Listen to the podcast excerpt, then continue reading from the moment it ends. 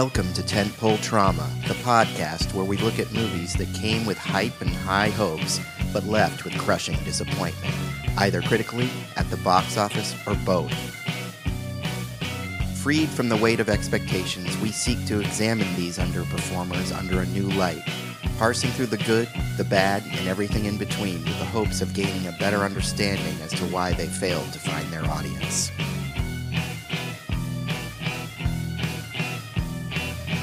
Warning, there will be spoilers, so if you haven't seen the movie that we're discussing today, I suggest you stop the podcast and go watch it. Then when you come back and listen, you'll get more out of the discussion. On this episode, we discuss David Fincher's Alien three.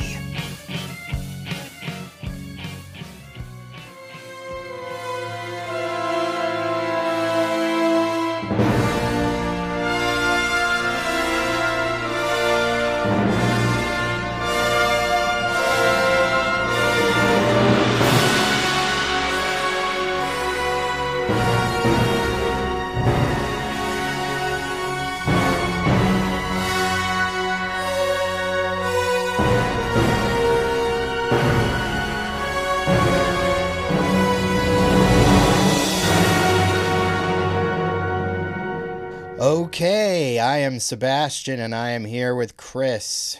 Hello. And welcoming back to the podcast, Steve Say. Steve, how you doing? Good. Good to be back. Thank you, Sebastian. This is a monumental occasion. We decided it was time. Now, today was uh, the World Cup, and I know a lot of people are really upset about England losing, but the real battle's going to go down right here. Hell yeah. On the Tentpole Trauma podcast, because we're talking about Alien three, which is a highly controversial film in Chris and I's history. So we're going to throw down. I'm going to get my, my acid blood is already boiling. Now, Alien three perhaps is not one of the bigger financial failures of a, a movie we've discussed here, although it was considered a flop in the U S because of its grosses, and especially in comparison to Aliens. But I think more importantly, it was the reaction to it, both critical and sort of fan base, that really makes it appropriate for this show. Now, I am a huge fan of the Alien franchise in general. The first film, Alien, is my favorite movie of all time. It was one of the first R-rated movies I got to see in the theater because I campaigned all summer long for my dad to take me. And nobody wanted to take me because I was too young, but I was like, I gotta see Alien, I gotta see Alien. I wanted to see it so bad because I heard there was a alien that bursted out of a guy's chest, and so my dad took me to see it, and I loved it. So Alien is really kind of more my Star Wars. I loved Star Wars too, but Alien was the movie I was just obsessed with. I read the novelization, and I loved, loved, loved the movie and saw it a bunch of times. Now, Aliens came out when I was a teenager, and I loved that too. I thought it was as good of a sequel as I ever could have hoped for. I saw it a whole bunch of times with my friends, and I was all about Aliens as well. I didn't quite love it as much as the first Alien, but I kind of loved it equally in its own way because it was such a different movie. But that brings us up to Alien three. Chris, what is your history with the Alien franchise? I'm just a step behind you. Basically, I never saw Alien in the theater. I saw Aliens before Alien, but I had read the comic graphic novel. It was like the graphic novel my brother had, and it was sitting in a bookshelf, and they were like, don't look at that, it's too scary. And, and then occasionally I would sneak it out of the bookshelf and open it up and be like, this isn't so bad. And then I got to the double page chestburster spread, and I was like uh-huh. traumatized for a week. And I was like, no, they're right. Put it back in the shelf. And, uh, and then I couldn't deal with it. So when Aliens came out, you know, I was like, I'm ready for this. I probably wasn't ready. I was probably a little too young to see it in the theater, but my brother, good or bad brother, however you see it, got me a ticket, and I saw it, and I was I was scared and traumatized, but thrilled. I remember walking out of the theater like shaking. And um, after that, I saw Alien, of course. So, you know, huge, huge fan, life-changing, one of the best movies I've ever seen. To this day, I love Aliens. Alien is a continually rewarding motion picture for me to watch. It's the the craft behind it is so amazing. And Aliens, for me, is the textbook example of how to do a proper sequel. I mean, I think it, it takes everything that Alien did and, you know, turns it up to eleven and just is successful in every way. Having said that, I was a big fan. I went to see Alien three in the theater. It was almost a Phantom Menace, you know, feeling for me where I'm like, wait a minute, what just happened? It couldn't have been that bad. I think I saw it three times in the theater and kind of convinced myself that I loved it, and only, you know, after like digesting everything have I like settled on my current opinion of it. And I don't know if you want to get into, you know, the opening things and why everyone's so upset about it, but I had that reaction, that typical fan reaction. So I did see it three times in the theater. I, I had, there's also that franchise, like, it's kind of like Star Wars where you're like, I love this franchise so much that you convince yourself that you're having a good time and you've got to see it three times to make sure that it really does suck and that, you know, I wasn't just deluding myself, or vice versa, that like I thought I loved it, but then on that third time I'm like, no, I was right. This isn't good. And, you know, it's like movies like this that you care so much about, I feel like there's so much to digest and uh, process that it needs to be done. And I think that's that's why we love movies. You know, we're movie nerds. That's why we're going to go see a movie multiple times in the theater, just to digest and and figure out what your true feelings are. And I feel like I, I wanted to give Alien three the respect that, you know, it deserved in the the trilogy that's Alien. Steve, what is your feelings on the Alien franchise leading up to Alien three?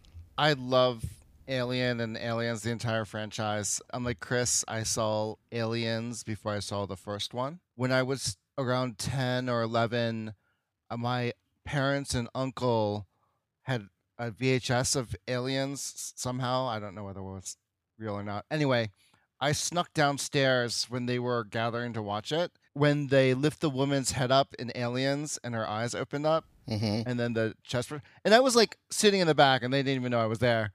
I was traumatized for two weeks.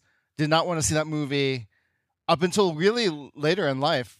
But then, like when it was like all released on Laserdisc, I had like the the seven disc edition of Aliens and got the first movie. The art design for like the sets and the hallways.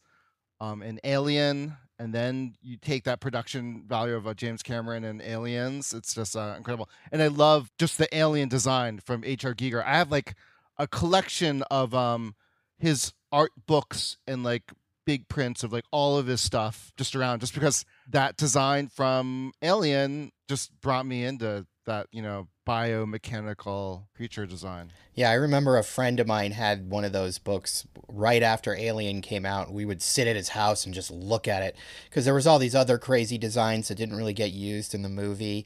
Um, right. And we would just, oh, look, that's what the chestburster was going to look like or whatever. And we were like way too young to be looking at that shit. But no, I mean, that, his stuff is super erotic.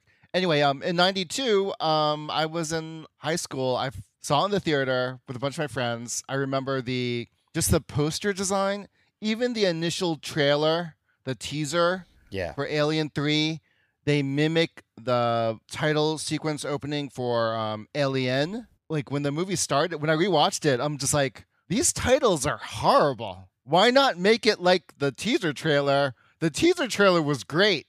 And then at the end, like the tagline is like, you know, in space, no one can hear you scream. But then it was like, on Earth, everyone can hear you scream. It's like, oh, are they going to Earth? Yeah. And it's like such a fucking tease because yeah. they don't actually do that. Nope. Um, but then I was like, oh, people in the audience at on Earth are screaming because it's just a scary movie. No, they didn't know at that point that they weren't oh, going really? to go to Earth. They were thinking they were going to go to Earth. So that whole promotional campaign was kind of like a, uh, maybe, like they didn't really know.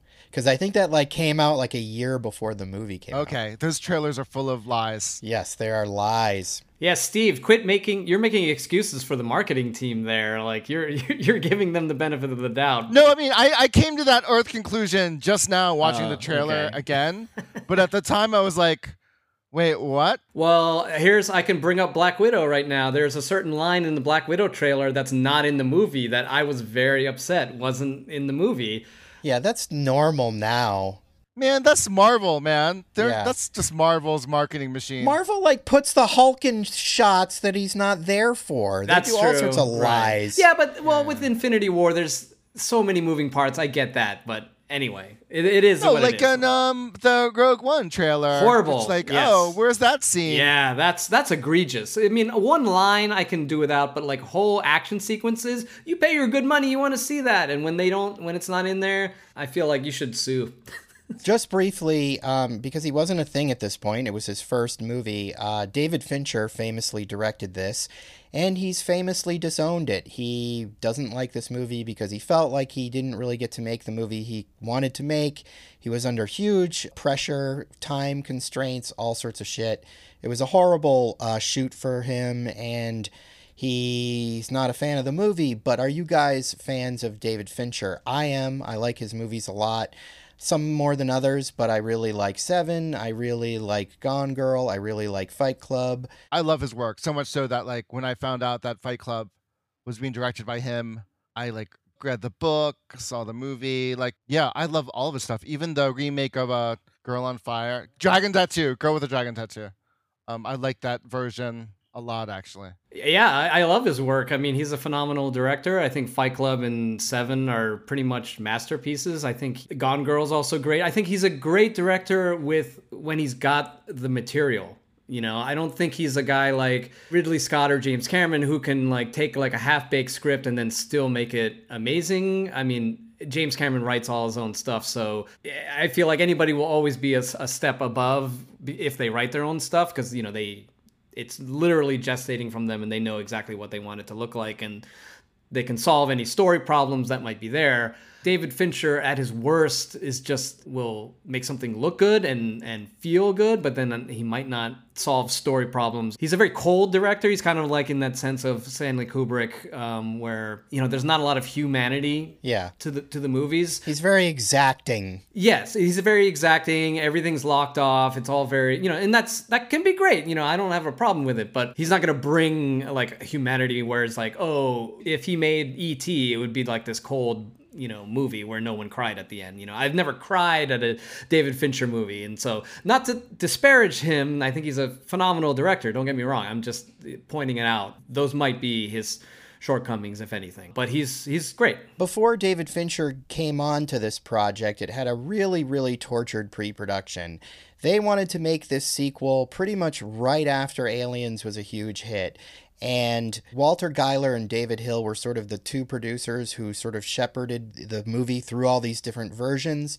They ended up getting the screenwriting credit for the movie, but it's really because they were there as producers from the beginning, trying and trying and trying to get this damn movie made. And basically the problem was nobody really knew what to do. Everyone knew they couldn't do Alien again. Everyone knew they couldn't do Aliens again. So how do you do this?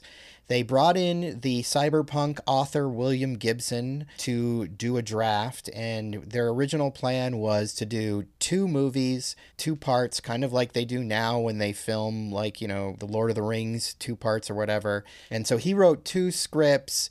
And the first one was going to be about sort of space marines. Hicks was going to sort of slide into the lead position. Space communists get a hold of the alien D N A or whatever and start making huh. crazy really? alien hybrids and stuff. It eventually got made huh. into an Audible uh, audiobook, the screenplay, and I listened to it. It's pretty crazy. I don't think it would have been a great movie, but I'm only listening to a dramatization of the script. But they had, like, Michael Biehn come back and stuff like that, and I believe Lance Henriksen. For most of the story, Ripley is in a coma.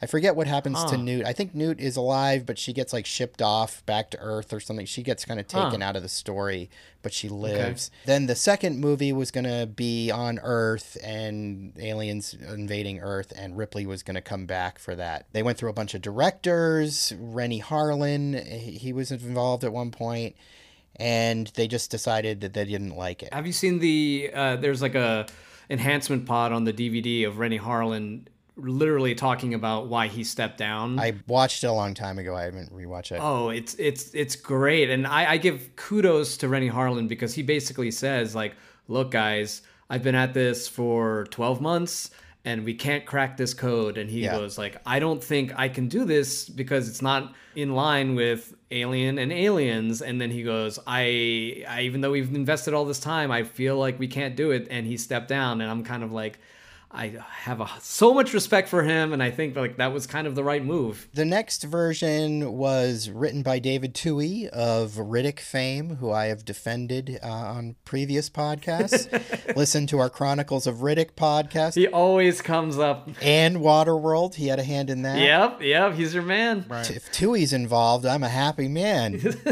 He came in and he wrote a story about uh, Prison Planet. So that's where the Prison Planet basically comes comes in.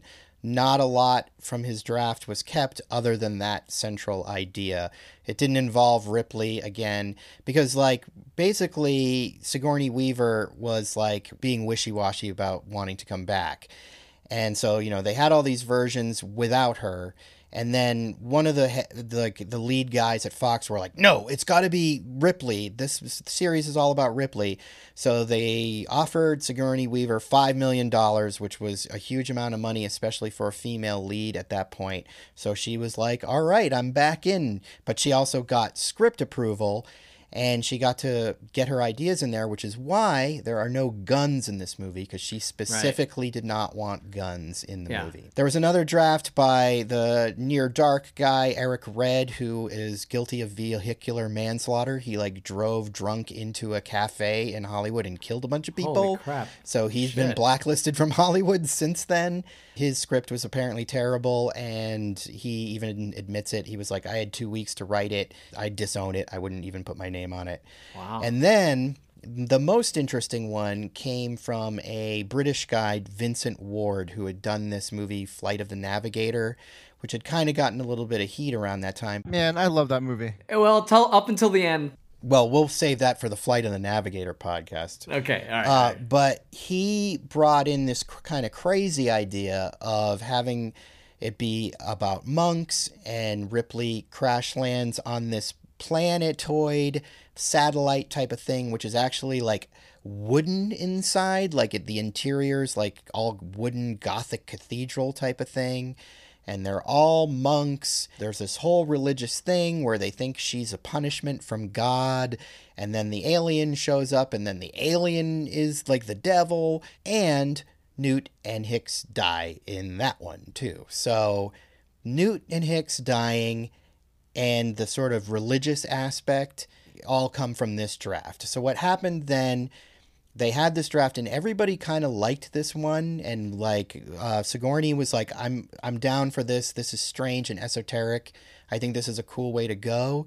But Giler and Hill and the uh, executives at Fox were like, are we going to really be able to sell the idea of a wooden planet on people? Like, they couldn't wrap their heads around that idea, which I kind of understand, but at the same time, like, I actually took a look at this script, and the way they describe it, it's like the planet is kind of like a normal planet on the outside, but then, like, inside it's sort of a wooden cathedral-y type thing. That's cool. Yeah, that's way better than everything I've heard and pictured as, like, oh, the wooden planet. You're like, this is not sci-fi if it's... yeah. There's no wooden space stations, you know, but that makes more sense. I, I would, in my mind, I was thinking, I'm like, oh, the way it would be, you know, is to make it metal on the outside and wood on the inside, right, so that you have that Renaissance Christian, not cathedral, but, you know, church feel. So that makes sense. They were going for like medieval sci-fi, which I think yeah. could have been a cool idea. Mm-hmm. And I kind of do think it's a little lame that they couldn't just have a little bit more imagination and be like,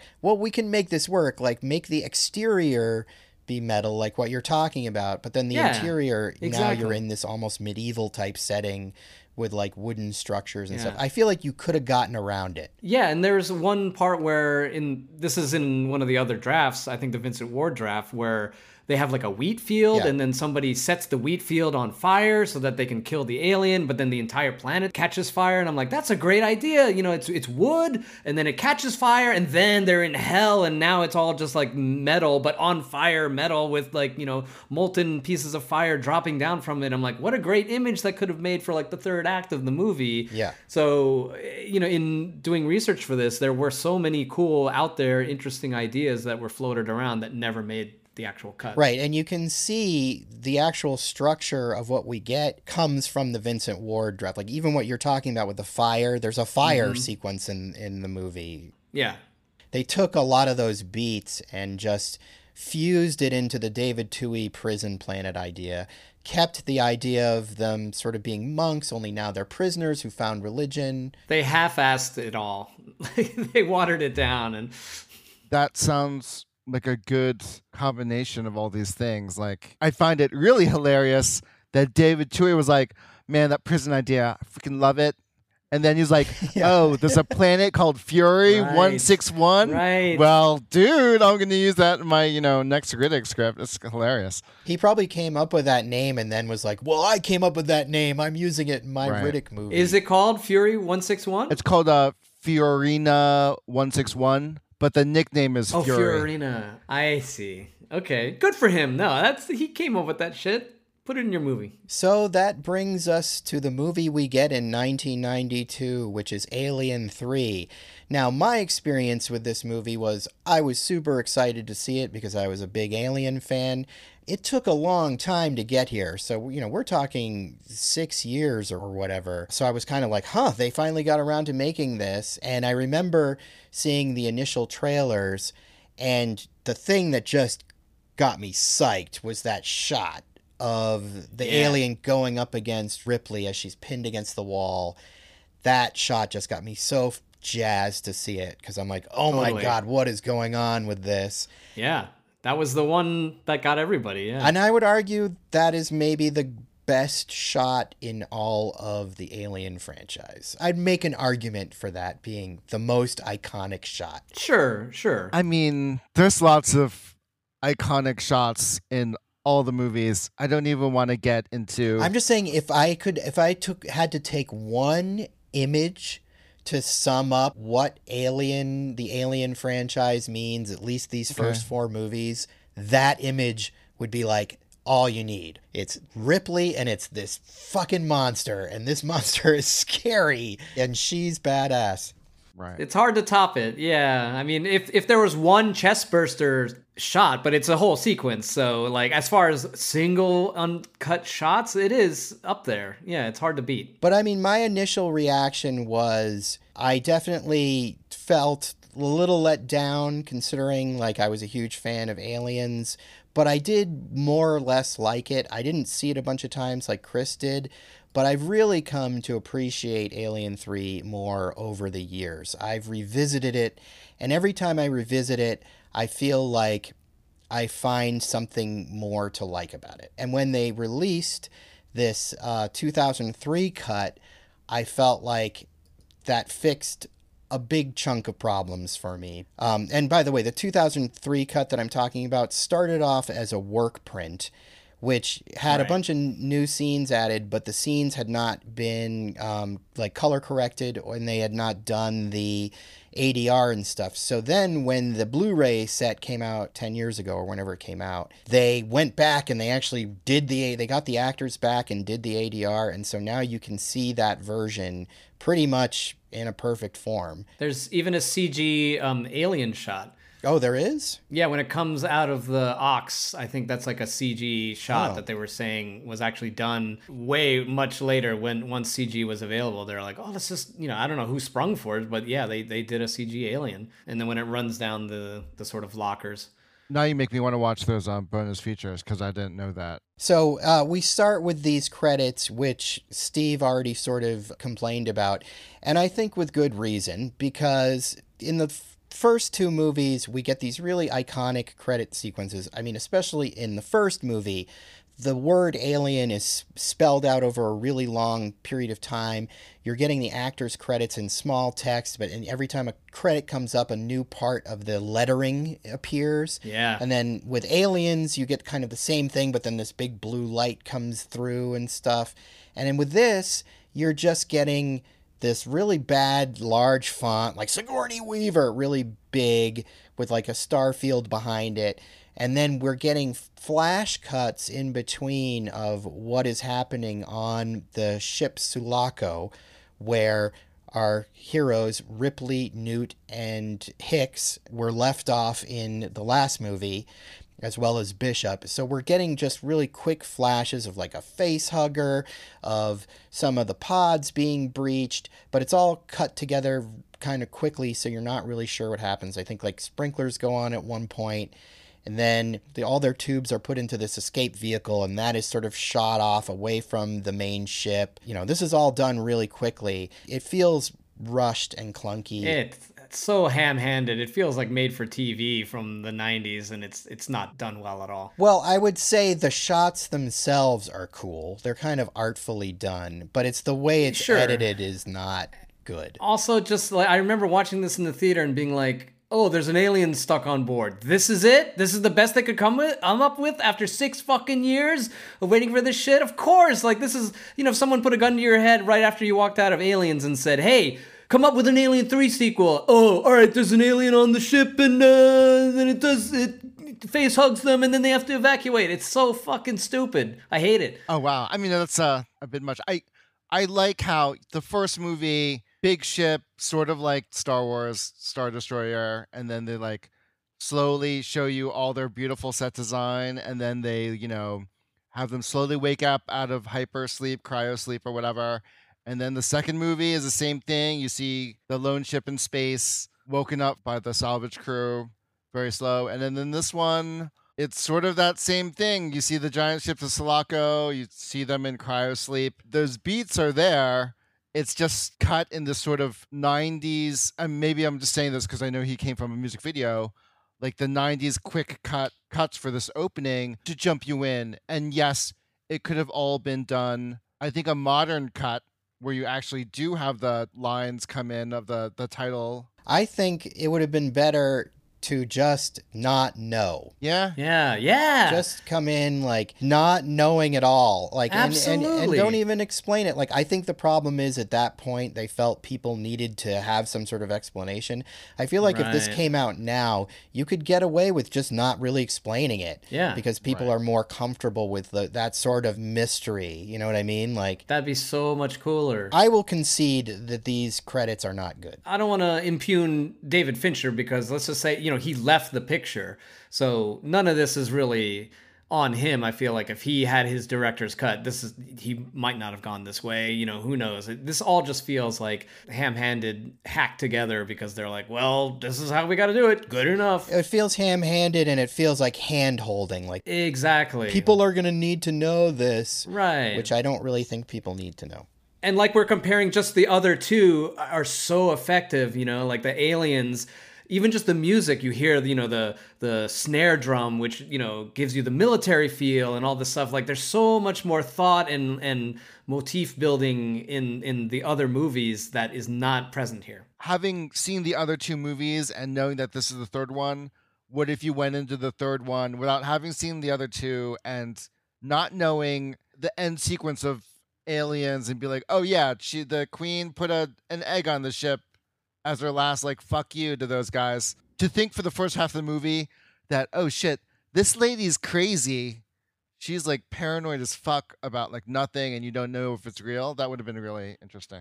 Yeah. It's done that way, basically, in the Vincent Ward draft, where you're okay. just not given the explanation. You don't really know what happened. Funny side note, one of the first things I ever wrote as a kid was a sequel to Alien. And in my sequel, nice. the, the alien had infected Jones. And so jo- the alien came out of Jones, aww. And so it was like a cat alien. That's awesome, though. You know, that makes sense. And, and you know what? This the reason this sucks is...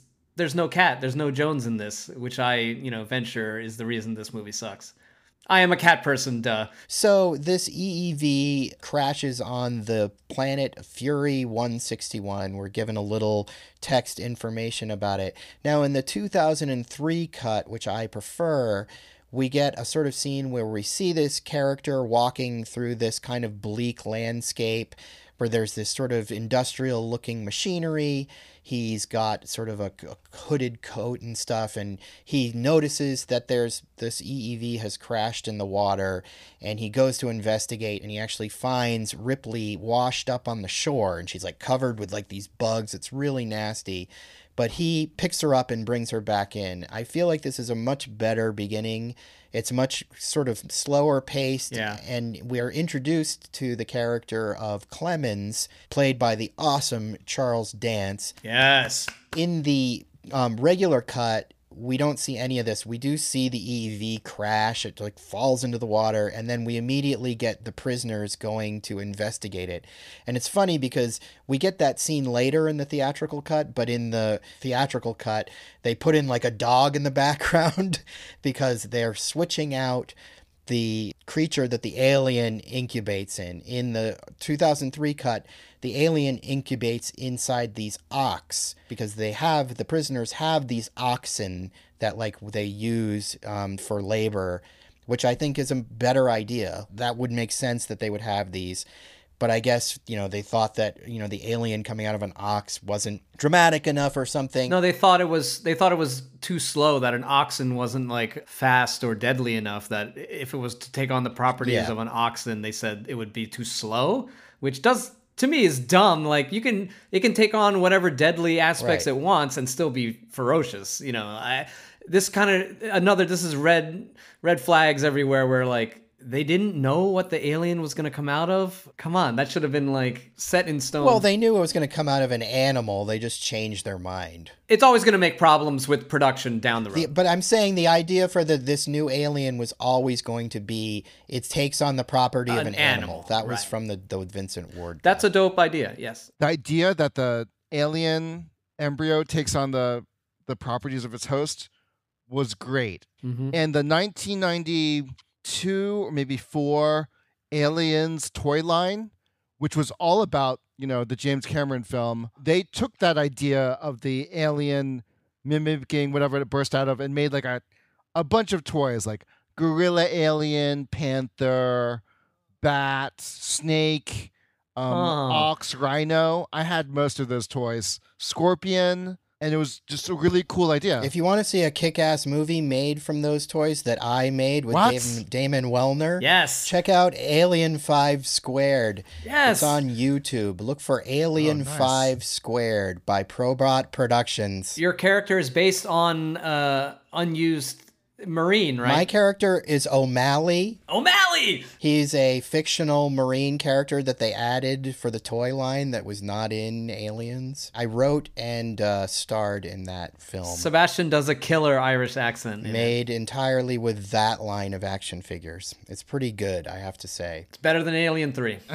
Let's get into our characters. Now, originally, I would say there was kind of a flaw in the design of the look of the lot of these characters. Oh, yeah. They all have shaved heads because they're sort of trying to evoke this monk motif.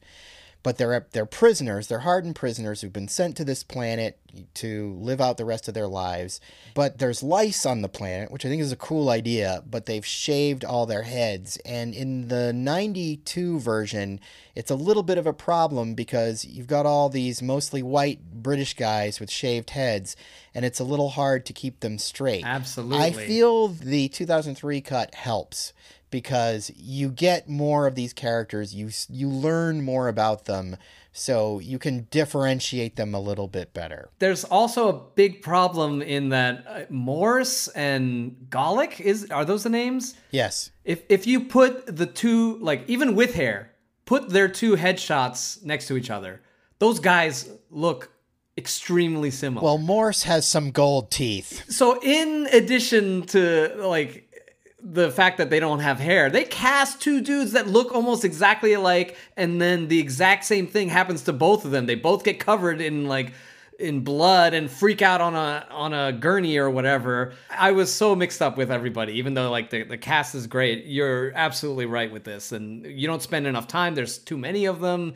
It's just a mess as far as characters. I mean, I don't feel you need that in the, the theatrical cut. I do appreciate in the the two thousand three cut that you do, yes, get to spend a little bit more time with each of them or more moments so that you can differentiate them. The crazy thing is, it's like nineteen ninety-two, you're looking at some of those actors and you, you just know where they are now. It's like, oh, it's that guy. Yeah, yeah. It's so fun. It's a who's who of British actors. Yeah, they're all great. Like, I will say this. Yes, it is kind of hard to tell them apart, especially when you're not that familiar with this movie. However, they're all great. Like, everybody's delivering awesome yeah. performances. There's nobody in the whole cast that's like doing the wrong thing or they hasn't pitched their performance to fit in exactly with everyone else, despite the disadvantage of just the design. And, you know, the design of the film too is also, you know, they're wearing all these sort of drab clothes that kind of all look the same. It's a prison. That's how they're going to look. So it's not like they can't all be wearing flair, you know, like, I mean, and some guys are wearing hats, some guys have tattoos on their faces or whatever.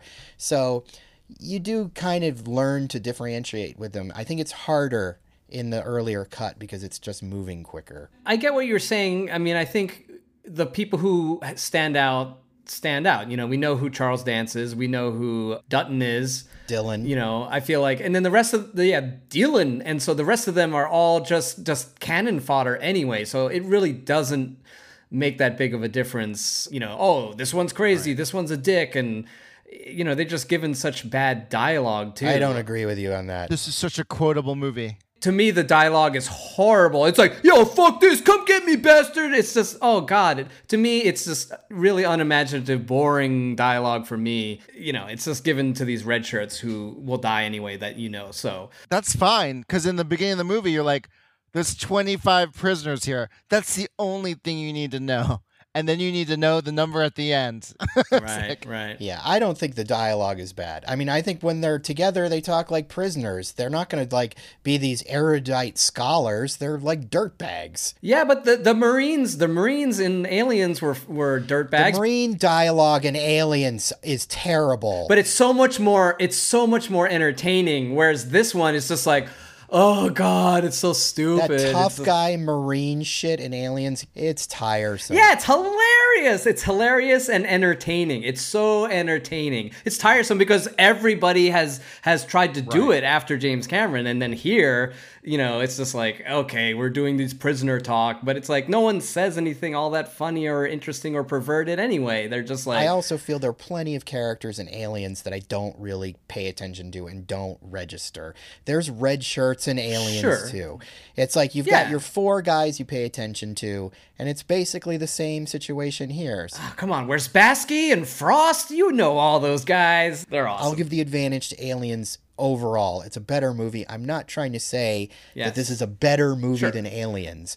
I'm saying this is a better movie than people give it credit for. Possibly. I think these actors distinguish themselves really well considering the disadvantage they have I agree. Of having to... With the script. No, not the script. With the just the, the concept of being prisoners, you're sort of locked sure. into a certain look and a certain idea. But I think the way things look, because Fincher is such an amazing visualist, I think the mm-hmm. this grubby basement of a world they're in is fucking awesome. Sure. It's so well designed and gross. And I know it's not like a fun place to hang out, but it's just got this atmosphere, which I feel was kind of missing from Aliens. You know, like it's got a whole vibe to it that brings it back to like a horror movie, moving away from like big military action thing. I think there's a lot to enjoy in the the design and the look of the movie. Yeah, Sebastian, this is your jam. I mean, like when I was watching this, I was like, here is the elevated version of everything that Sebastian's been talking about on Tentpole Trauma this whole time. Every time he's saying like, I love the look of Riddick. I love the look of Dune. And I'm like, here it is, done well.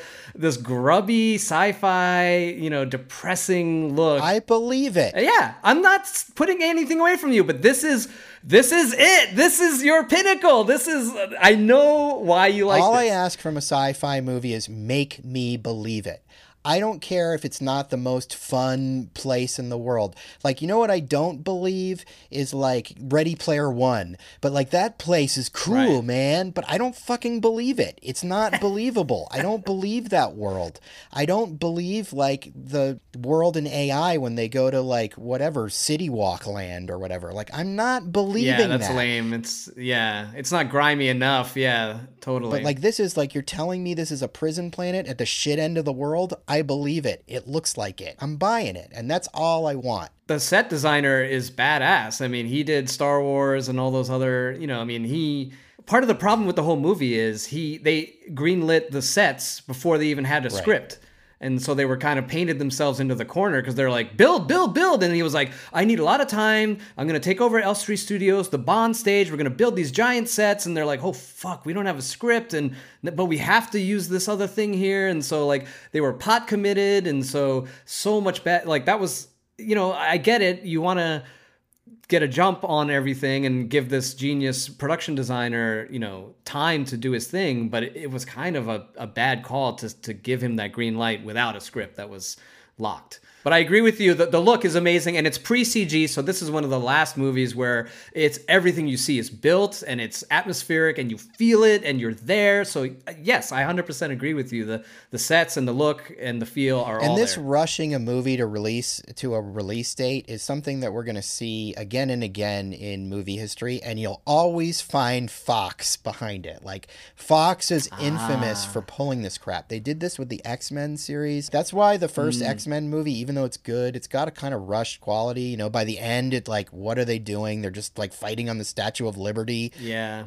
It's because Fox is always like, we got a release date, we got to make it. And I think everybody was just so tired of not having an Alien movie. They were like, no, you're putting that movie in nineteen ninety-two, summer of ninety-two. I don't care what it is, finish it. Right. And that's why you have this rushed production. I mean, I hope they take a lesson from The Force Awakens, which got pushed from a summer to a December release, and it was like the biggest box office hit ever. Well, Fox is gone now, so I'm just saying, with a with a franchise, people will go wherever the release date is. You don't need to camp on it. So it just seems crazy. They're just trying to please shareholders and stuff because, you know, we got to have the movie there for the right quarter or whatever. That's something Weyland-Yutani would do, man. Like, I love their production design on um on Alien three, and it's it's very brown, very industrial, gritty. I love the sort of like Baltimore dock scaffolding yeah. in the beginning. Super cool, and you know, a very brown, sort of orange rust movie.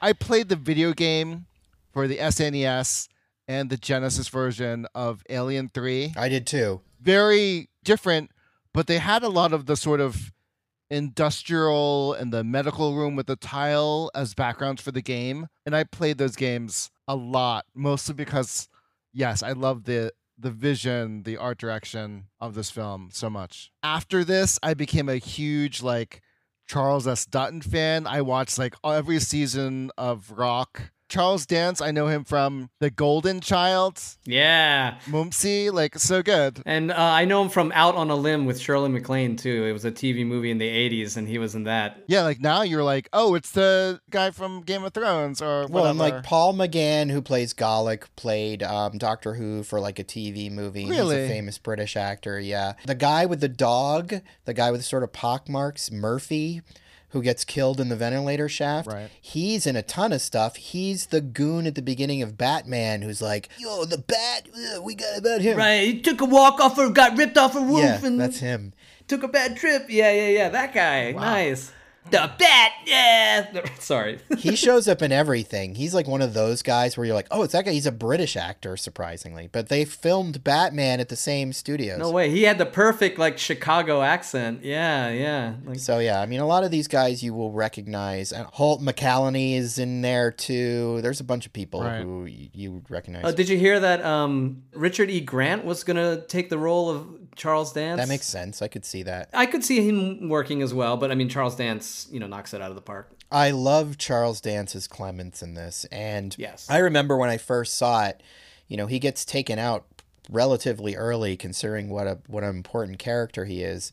And I remember being yes. completely shocked that they went there at the time. I was like, wow, like that guy's going to die now. Like I was shocked. And then I realized that they don't even give you enough time to process it, because immediately after that is the iconic shot of the alien and Ripley. So it's almost wasted the fact yeah. that they kill him. And then, and then before you even can process that, you're like, oh no, wait, how's she going to get out of this? Here's that moment. Yeah. And then it's fleeting. And then I feel like it wasn't well planned or worth, you know, the the sort of story points that they paid. Yeah, I'll give you that. They could have made that more impactful. Killing the warden was more shocking because that comes out of nowhere and you don't expect that. And so I feel like that's kind of your shock kill. So what happens is Ripley is revived and she is coming out of it and she's like, what's going on? And Clemens, this doctor, explains what happened. You are found in a, an escape pod.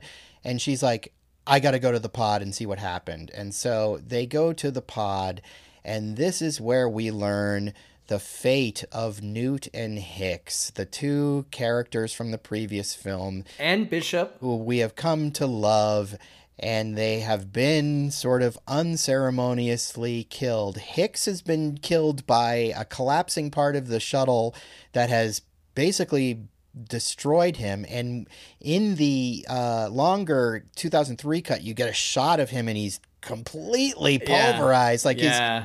his his mouth is like open and pulverized, his jaw's like in his brain. Apparently Michael Biehn was so pissed about this they had to use his likeness for, I don't know, a shot on a computer or something. He got paid yeah. as much as he got paid for Aliens mm-hmm. just for that shot yep. because he was like, fuck you, pay me. You killed my character like that. Like, you pay me the money, and they did. Originally, the alien was supposed to come out of his chest. Oh. He was supposed to have been chest bursted.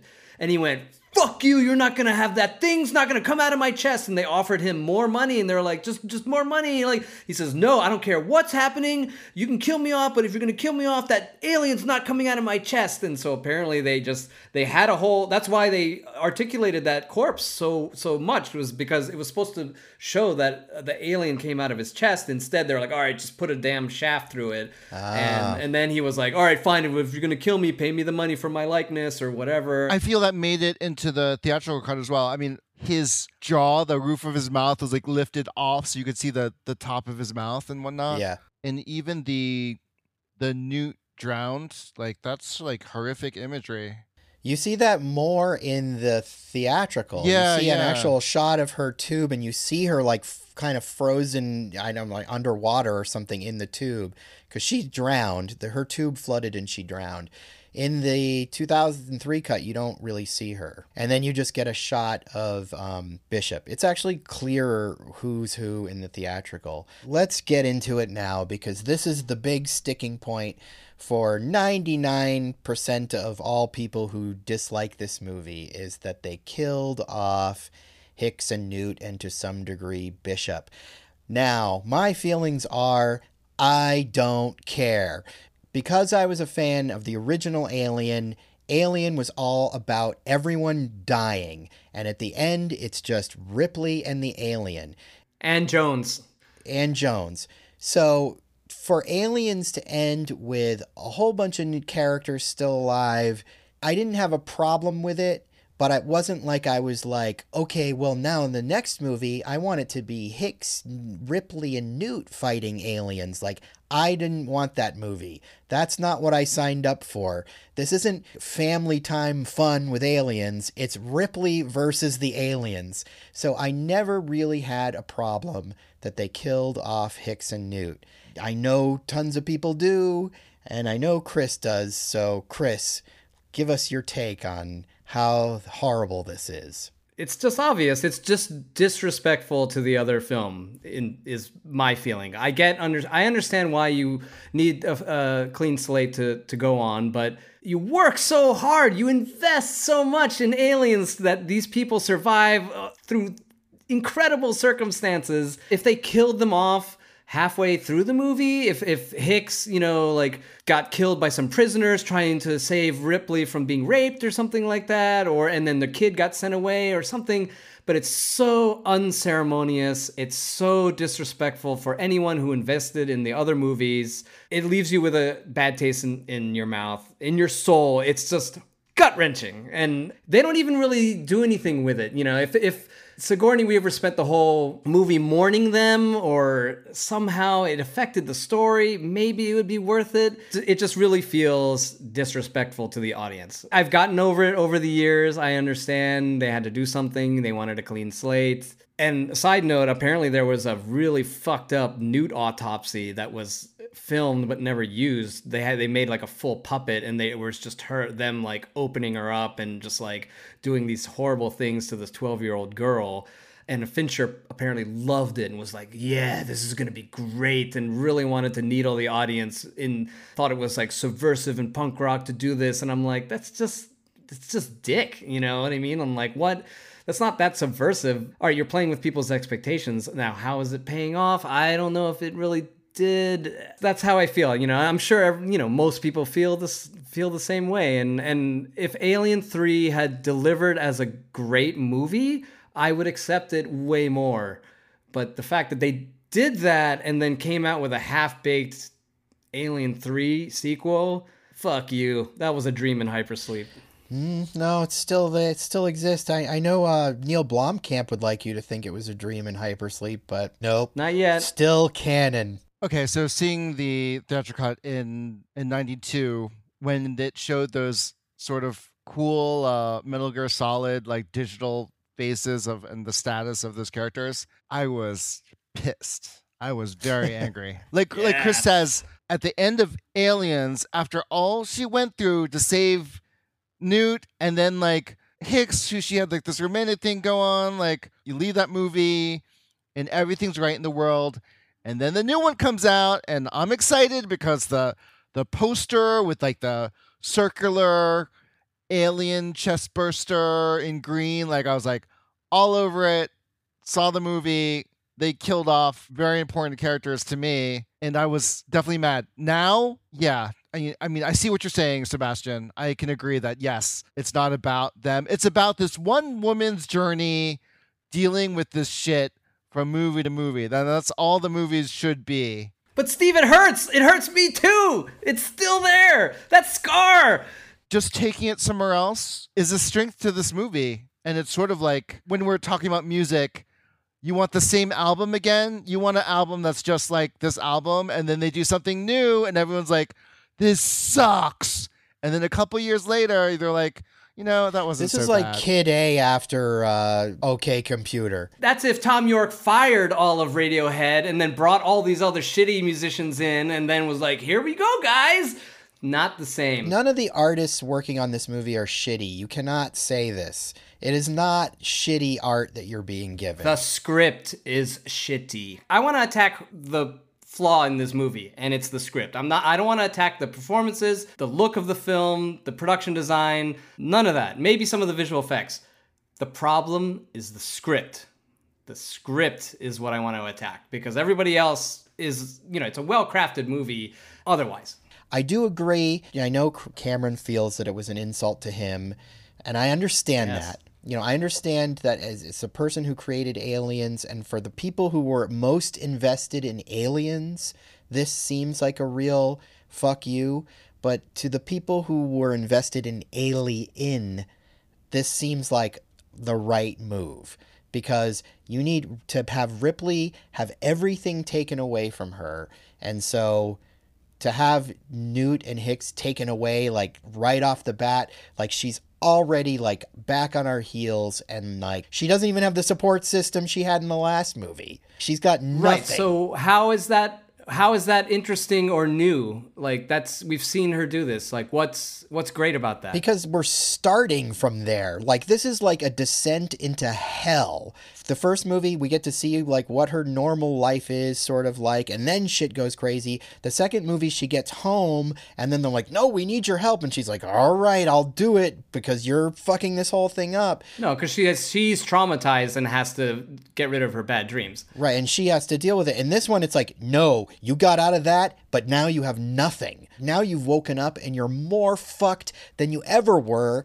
And you're on a planet with everyone's like a murderer and a rapist, and you've got no weapons, and your the people that you loved are dead, and you've got a fucking alien in you. It's just so, she's got nothing, and I love it. I think the alien inside her is more of an interesting point than just like starting. To me, it's just uninteresting because it's just putting her back to where she was in, in the second one, just by herself. So I'm like... No, it's way worse than that. It's way worse. She's not by herself. She's surrounded by murderers and rapists. There's an alien inside her. That's way worse than being like alone on a star station or whatever. She's f- totally screwed. Yeah, getting an alien inside her is way more interesting than just being alone to me. You see what I'm saying though? Like, it's not just being alone. It's way worse. All right, it's way worse.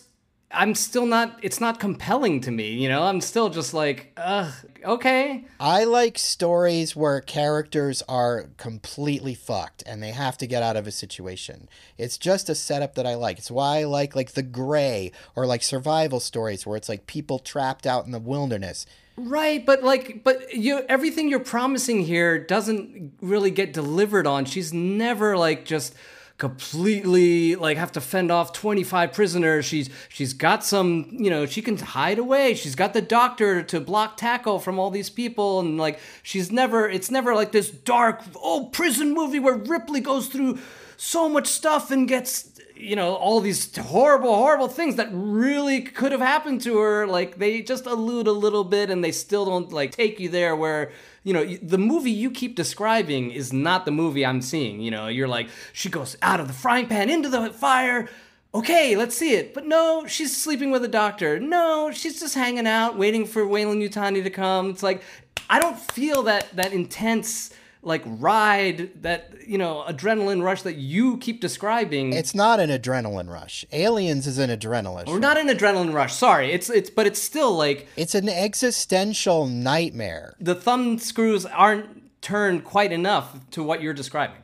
Man, I don't want to see a freaking torture porn movie as Alien three. That's what you're describing, Chris. Like, I definitely don't want that. Well, yeah, but I'm saying if Sebastian, if that's the movie Sebastian is describing, that's what I'm hearing. That seems to be the more interesting well, yeah, thing. But I think it has to walk a line. You have to have other characters. You have to have her have, like, moments of things aren't just completely falling down on her at, at every moment. But at the same time, I mean, it's there's a feeling of dread that just permeates this movie that I don't even feel the first movie had. What? Well, but in the second half of the movie, but the first part of the movie, you know, you're just dealing with their day-to-day prosaic bullshit, which is great, and I love it.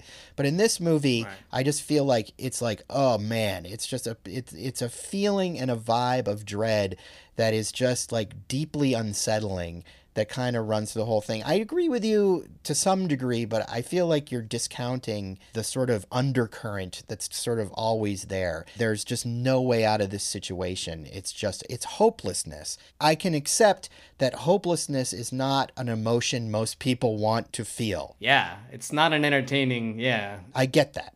But for me, I am just so caught up in the atmosphere, and I feel like there's something really fucking ballsy about this.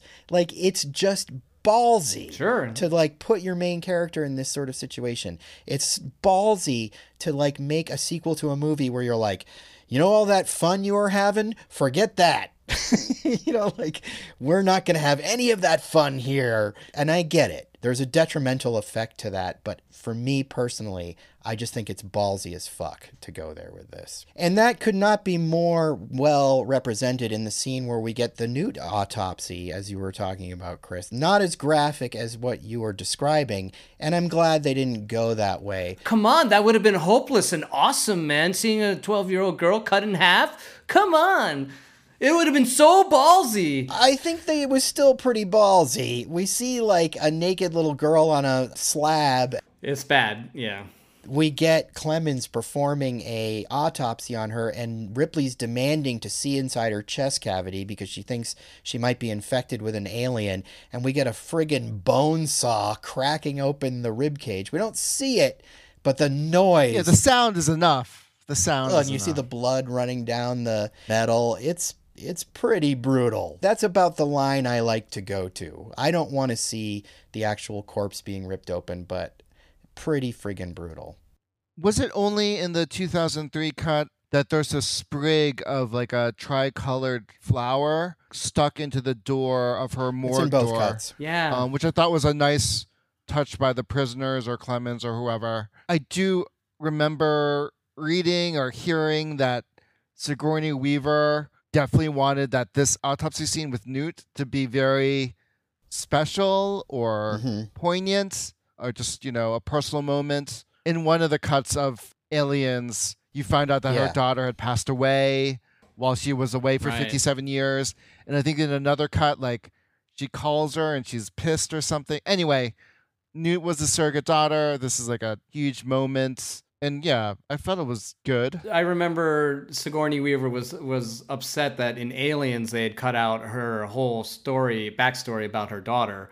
So I wonder if, yeah, that this is sort of a reaction to that and yeah. just being like, look, don't cut this autopsy scene. This is my, you know, this is where my character is, you know, without this, you know, if you're going to go there, go there, I think is, was her point in that, you know, I don't want to like, go to that place as an actor and then have it not be on film because it's it is a poignant moment. I'm going to say something perhaps a little controversial here, and this is not to disparage her performances in either Alien or Aliens. They're both perfect performances, but I feel like this is her best Ripley. This version of Ripley gets to go through so much emotion, and like and in this scene the way she plays this is amazing. Are we getting a lot of her like mourning Newt? No, but we get it on Sigourney Weaver's face while they're going through this autopsy. She doesn't really have time to sit around crying about Newt. I mean, in reality, she didn't really know Newt that long. You know, I know we all have a lot invested in Newt. I'm not saying she's not bummed about Newt, but Newt wasn't literally her daughter.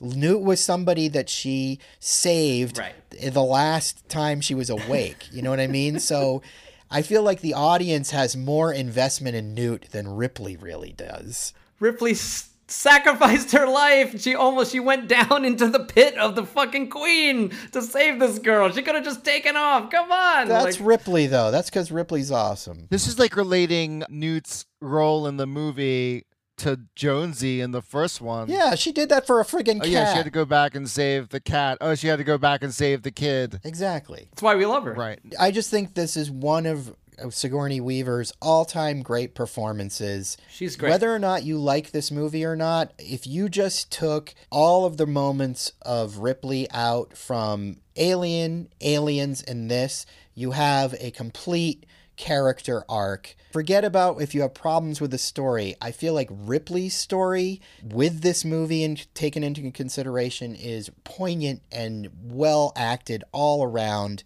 and I think this is a great conclusion to Ripley's story. If the production is chaos around her, if the script isn't perfect or whatever, it doesn't matter because Sigourney is up to the plate and she's knocking it out of the park in this movie. And I would argue that it was probably a harder movie for her to do that than, say, Aliens, because Aliens was like giving her like everything to to work with, you know, it's given, you're going to get into this big mech at the end and you're going to fucking sure. kick the shit out of a giant alien. Like, you know, and yeah, she delivers and it's awesome. But in this movie, it's like, yeah. she's got to do a lot of heavy lifting. And I think she fucking kills it. Wow, I, I just got a whiff of entertainment right there. Wow. Did you guys feel that? That was so much better than this hopelessness we're talking about. Anyway, my point is that like, you can be disappointed in this movie if you want, but you can't be disappointed in Sigourney Weaver's performance. Yes. I, I like the part, the part where, I know it's a total cheat, but where she goes up to that stupid uh, piece of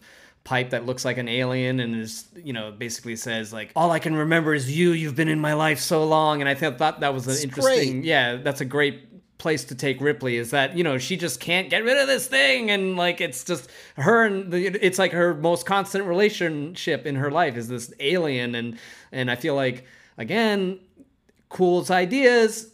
explore it even more, you know, like, let's see. I know Sigourney wanted to, like, have Ripley have sex with an alien too, and it's just like, you know, if you're gonna go for it, they kind of did that in Resurrection. They did that in Resurrection.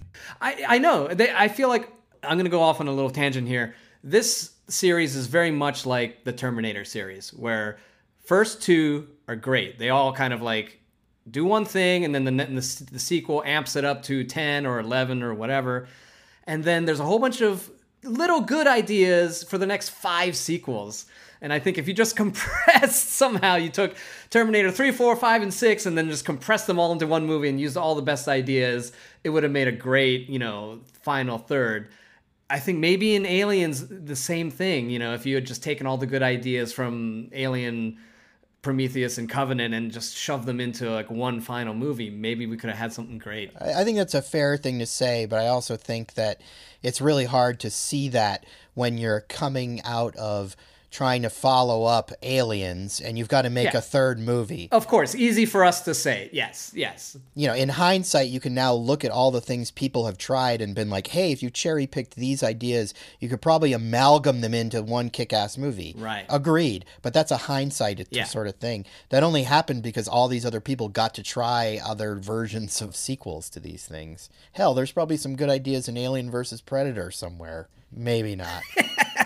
The first one, it's her job as a ship cap, you know, whatever. Lieutenant. Lieutenant, right. And then in the second one, you layer on dealing with the corporation with, you know, all this mil- military bravado around her. And then in the third one, it's, you know, all male prison and also having to deal with all these people. It's about self-sacrifice and her realizing, like, the only way out of this is to basically to, you know, end her life. I mean, that's kind of what I see the movie being about. It's like a Christ story, kind of. Oh no, it, it that that that ending definitely gives those vibes. Come on, a little heavy-handedly at the end, but I mean, there is, you know, the religious thing going on in the background is all building up to this martyrdom sort of concept.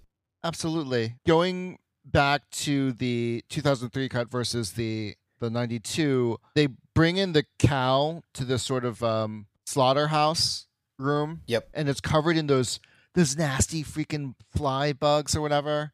Every time I see them, I'm just like... The lice, right? Like, is that what lice actually looks like? Cause... No. They're supposed to be like space lice or whatever. They've got some crazy lice on this planet. I didn't even know if this was a great scene. I just found it funny that the guy like... picks up a face hugger and he's like, "Oh, what the hell is this?" And they like, just, yeah, just like, what? Yeah. Oh, all right, whatever. Like, this looks like it's so dangerous right. and like not of this earth, but I mean. Like, uh... So in both versions, this scene that we're talking about is going on while they're having the burial, quote unquote, of Newt and Hicks. They've wrapped up their bodies and they're dropped it into this big central furnace that the uh, the installation has that is going to play into the climax where they boil lead or something like that. But while this is going on, the uh, Dylan character played by Charles Dutton is giving this sort of sermon because he's sort of the religious figurehead of this group. And in both versions, we are seeing the birth of the alien, and he's giving this sort of death and rebirth speech, which... is a little heavy-handed considering the visuals, but I think it works. I know Chris is not going to think it works. No. I think it's kind of clever because, you know, he's talking about life and death, and we're seeing both death and life at the same time. In the uh, original theatrical, it's a dog that's been infected, a Rottweiler, and it, we get the little alien bursting out of that. In the uh, two thousand three cut, as Steve said, it's an ox. Honestly, I don't mind either version. I like the ox version because it makes more sense to me, considering that's what they have on the planet. It doesn't make sense to me that they would give these prisoners a dog. That seems like a bad idea, especially a Rottweiler. So I'm pro-ox. Steve, are you pro ox or pro dog? I mean, I was the on the dog side for years up until I saw this cut. The ox makes sense, but I do really love the just the panting and the dog just being like listless and be like, you know, ill, and then it finally just drops on its side and bursts open. The thing I really like about the two thousand three cut is you see that dog burster or, you know, oxen burster like actually walk away and it's sort of this like wet flesh thing. It reminded me of the first one, the original Chestburster. You get to see it in all its glory. I um, mean, you just don't really get that in the nineteen ninety-two cut. I'm an Ox guy. Um, I don't think the they called it the the Bambi alien because it's got these really short legs that come comes out of the dog. Yeah, it looks kind of like a deer. Right. I think Fincher thought like, oh, a little, let's make the alien like a little cute thing instead, and it'll be weird dichotomy. And, you know, for this whole concept of, you know, oh, it comes out of a, it takes on characteristics. It doesn't really make a difference as far as, you know, what its capabilities are. Like the alien is always deadly. You know, you're not, it's like, oh, this one's faster or smaller, or it's like the alien could always squeeze through wherever and then get you wherever. Like they don't make any, you know, oh, I guess it could go on the ceiling, but like we've seen it yeah. crawl on the ceiling before in, in, in Aliens. So they don't really go anywhere with it, which is like part of my problem. It can run super fast. Okay. It can run faster than the other versions. All right, I guess. But like, do we, can, are we clocking that? It's always been fast. To me, it's just kind of like, all right, they're going to make it look different, which is interesting. But it's also inconsistent. And like in both cuts, you're like, oh, that looks like a full-grown man, man alien. Oh, now it's like it looks tiny here, and now it looks big again. And so it's inconsistent. And well, let's talk about the special effects then, because okay. what you're talking about is a limitation of the yes. special effects. Basically, they wanted to make a creature that could uh, move around like an animal. But because we had not entered into the age of full C G I being to pull this kind of thing off, they had to sort of go in between two techniques. One technique was a regular guy in a suit. It was like this Alex Woodruff or Tom Woodruff and Alec somebody. They're creature suit guys. I think they're still working in the business. And um, so, you know, when you see the alien close up, it's basically just a guy in a suit, the same way they did the first movie. They tried to get him to sort of uh, like, you know, move differently and crouch differently. It doesn't really track visually in the movie. It just looks like a guy in a suit. That element of it is a little disappointing. However, when you see the guy in the suit, it's some pretty good shit, yes, usually. Yes. It's like good creature suit work. It's scary. They've gotten it down better than they were able to do in the original Alien. You see more movement from the, the suit and everything, so it at least looks good. Now, when you see the long shots where we're seeing the creature move as it's supposed to move, because C G wasn't where it needed to be, we have a rod puppet, which was like a miniature rod puppet, and the idea was to have it run around uh, on a green screen, and then they were going to composited it into the scenes, which all, in theory, sounds good. And I feel like when you actually see the creature moving, it looks good. The problem is the compositing is bad. And I don't know who's responsible for that or whatever, or if it was just the technology wasn't there. I remember at the time people reacting to it. And I and when I first saw the movie, I was like, oh, those special effects are, are rough. Yeah.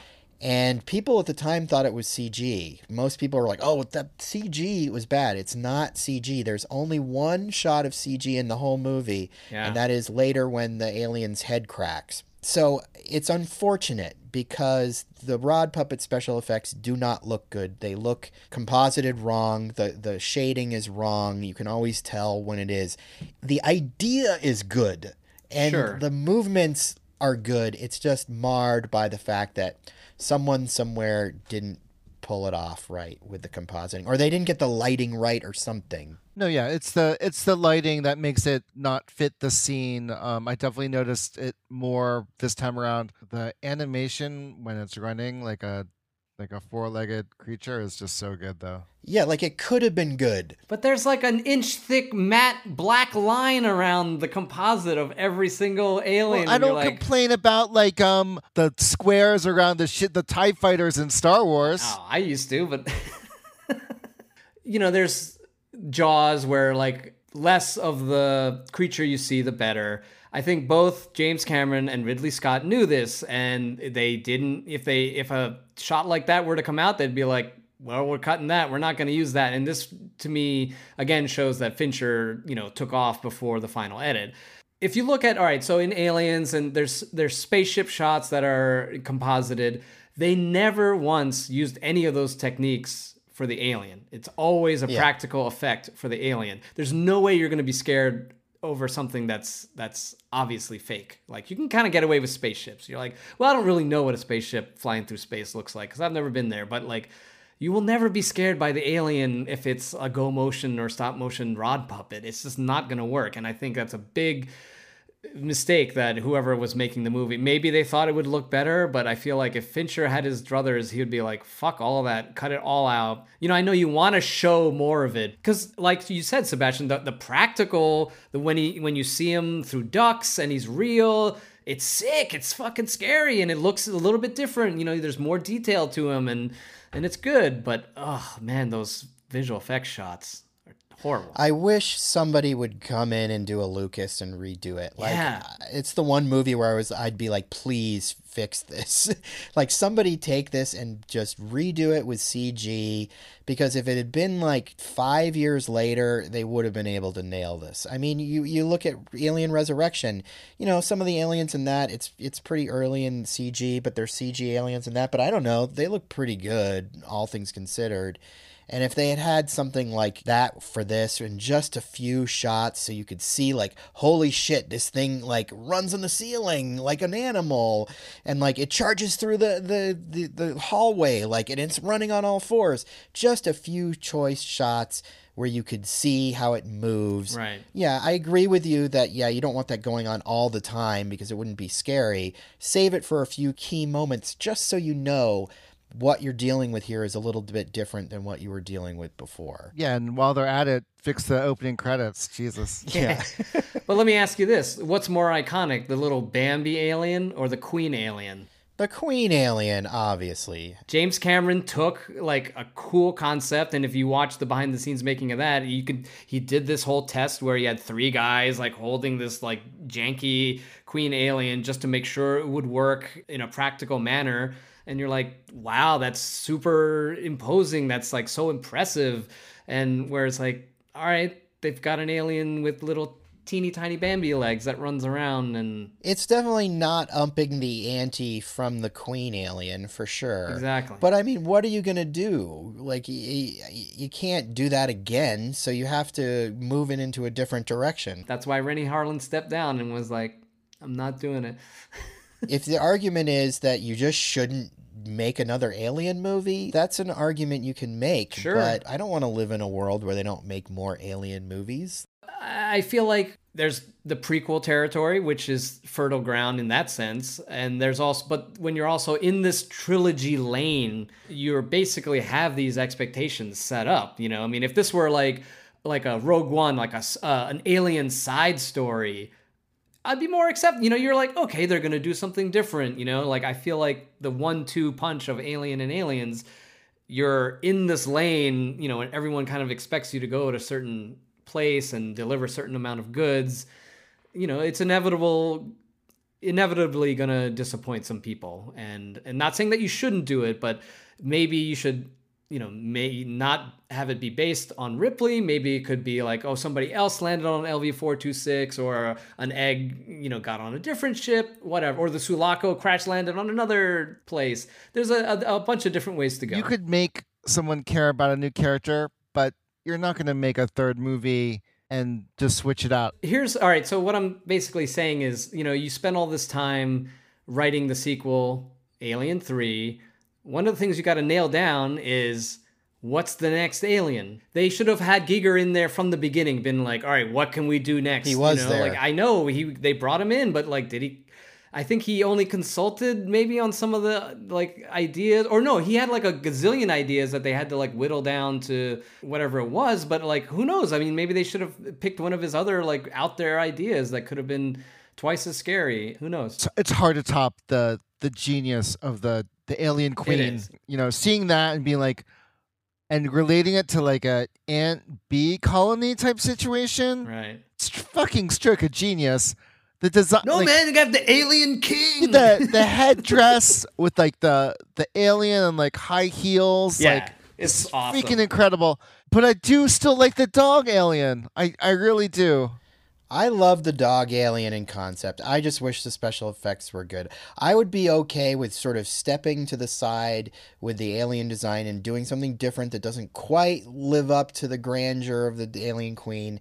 I think, unfortunately, it's the special effects that kind of get in the way. So Ripley shaves her head, which is an awesome look. Um, totally. I think it's amazing. We've got a, we get a cool scene where she goes into the mess hall, and all the guys are like, oh, because, you know, they haven't seen a woman right. in forever. And she goes right up to Dylan and, like, puts her tray down. And he's like, I'm a murderer, a rapist, and I'm a raper of women and stuff. And she's like, well, I must make you really nervous then. So great. Such a great Ripley moment. Love it. That is classic Ripley. We get also this sort of uh, relationship she's having with Clements, this romance. This works for me. Yeah. Especially more in the two thousand three version because we get more time with with Clements. You actually kind of get to like him more, and I just really dig their chemistry. Yeah. I think um, Charles Dance and Sigourney Weaver have great chemistry. I think she looks great with a shaved head. Absolutely. Like, she looks gorgeous. Not everyone can pull that off, yeah, but she can. Yeah. She's had such a just a fucking lousy time that you you want her to have these small moments, even if it's just like sort of this fling. I mean, she has no idea what's going to happen. It makes her human as opposed to this like sci-fi superhero, which she also is. It gives her this one moment of relief before everything just completely goes to hell. Right. So, yeah, what happens next is the guy Murphy from Batman gets killed in the fan vent. Pretty gory. This movie kind of ups the gore, like when he gets knocked into the fan vent by the alien. Oh, by the way, I this is...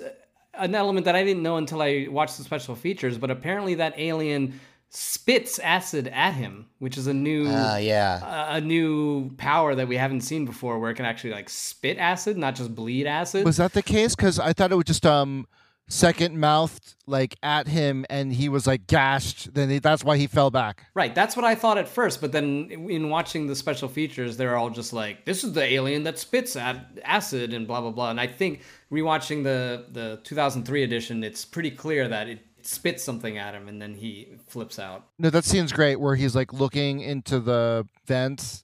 Like shafts. Yeah, it looks so scary. It's just rolled up there in like a ball. Like, yeah, it looks great there. And any scene where someone gets thrown through a giant fan, like a jet engine, I'm just like, you want the blood spray, and they deliver. I feel like every scene we get where the inmates encounter the alien are pretty well done. They do a pretty good job of popping out somewhere and getting them. I think Fincher knows how to direct a horror scene effectively. I kind of wish he did more horror because I think he's pretty good at oh, it. No, totally. From a visual standpoint. Other than Seven, I'm trying to think of what other horrors. Which isn't really a horror movie. No. Has he done any horror? No, he's never done like a straight horror movie. Okay. There's a scene before Ripley comes into the cafeteria where Dylan, um, Charles S. Dutton's character, is sort of breaking up an argument between three of the prisoners, two of which don't want to work with Golic because he's yeah. such a freaking weirdo, I guess. So, yeah, the thing with this Golic character that's expanded on in the two thousand three version is he's working with these two other guys. They're, they're like clearing out like a tunnel or whatever, and they don't want to work with him because he's crazy. But they go to the tunnel, and of course, the alien is there, and it's cool because the tunnel's got all these candles set along it. And then the guys, two of the guys gets killed. There's this like black dude with like a crucifix tattooed on his face, and this other guy in a hat. Um, Rains and Boggs, I believe. Rains and Boggs, and they get totally killed by the alien. One of them gets like sucked up into a vent or something, and like Golic gets like splattered with blood, completely covered with blood. But like Golic is in the prison because he's a murderer. So when he comes back to the med lab, everyone's like, well, Golic just killed them because he's a murderer. And he's like, no, no, there's a, you know, in, in the two thousand three, he clearly talks about there being a dragon, which is a sort of holdover from the Vincent Ward draft, kind of like the same idea. One of the prisoners believes it's a devil. A lot more medieval. And so this ends up coming into play later when they actually manage to trap the alien, which doesn't happen in the theatrical. Yeah. Um, in the extended version, they go through this they go through this whole thing where they're going to burn the alien out of the vents that it's in by laying down this chemical. And then um, one of the prisoners gets attacked by the alien. He drops his little, like, stick, igniting stick or whatever. It blows up. I think it's a blasting cap. And it blows up, and basically every the whole area gets torched because it's all been laid down with this toxic waste, flammable stuff.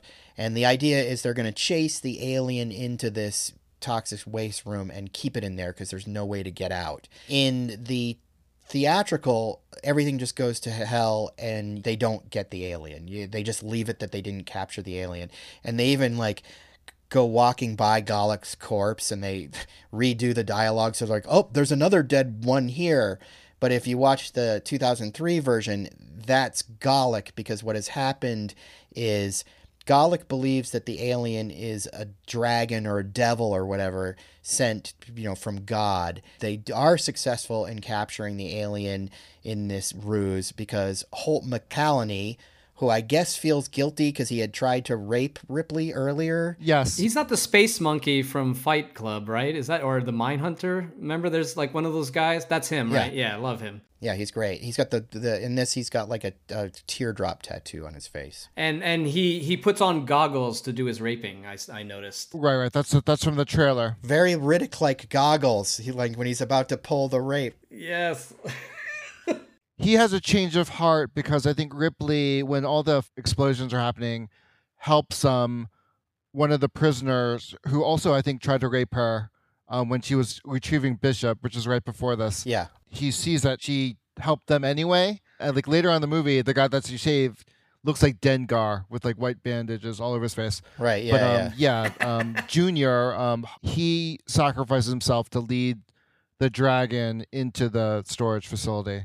It's so much better in the extended. I know it is kind of a weird, slightly redundant plot point because it feels like they have two sequences in which they need to drive the alien out and get it into some kind of room. Right. Which I, I feel, it does feel a little bit repetitive. Well, it's also just like the first one, so. Right. But it's kind of like that's what you're stuck with when you've got sure. an alien. You've got to drive it out and to get it into somewhere. Right. I...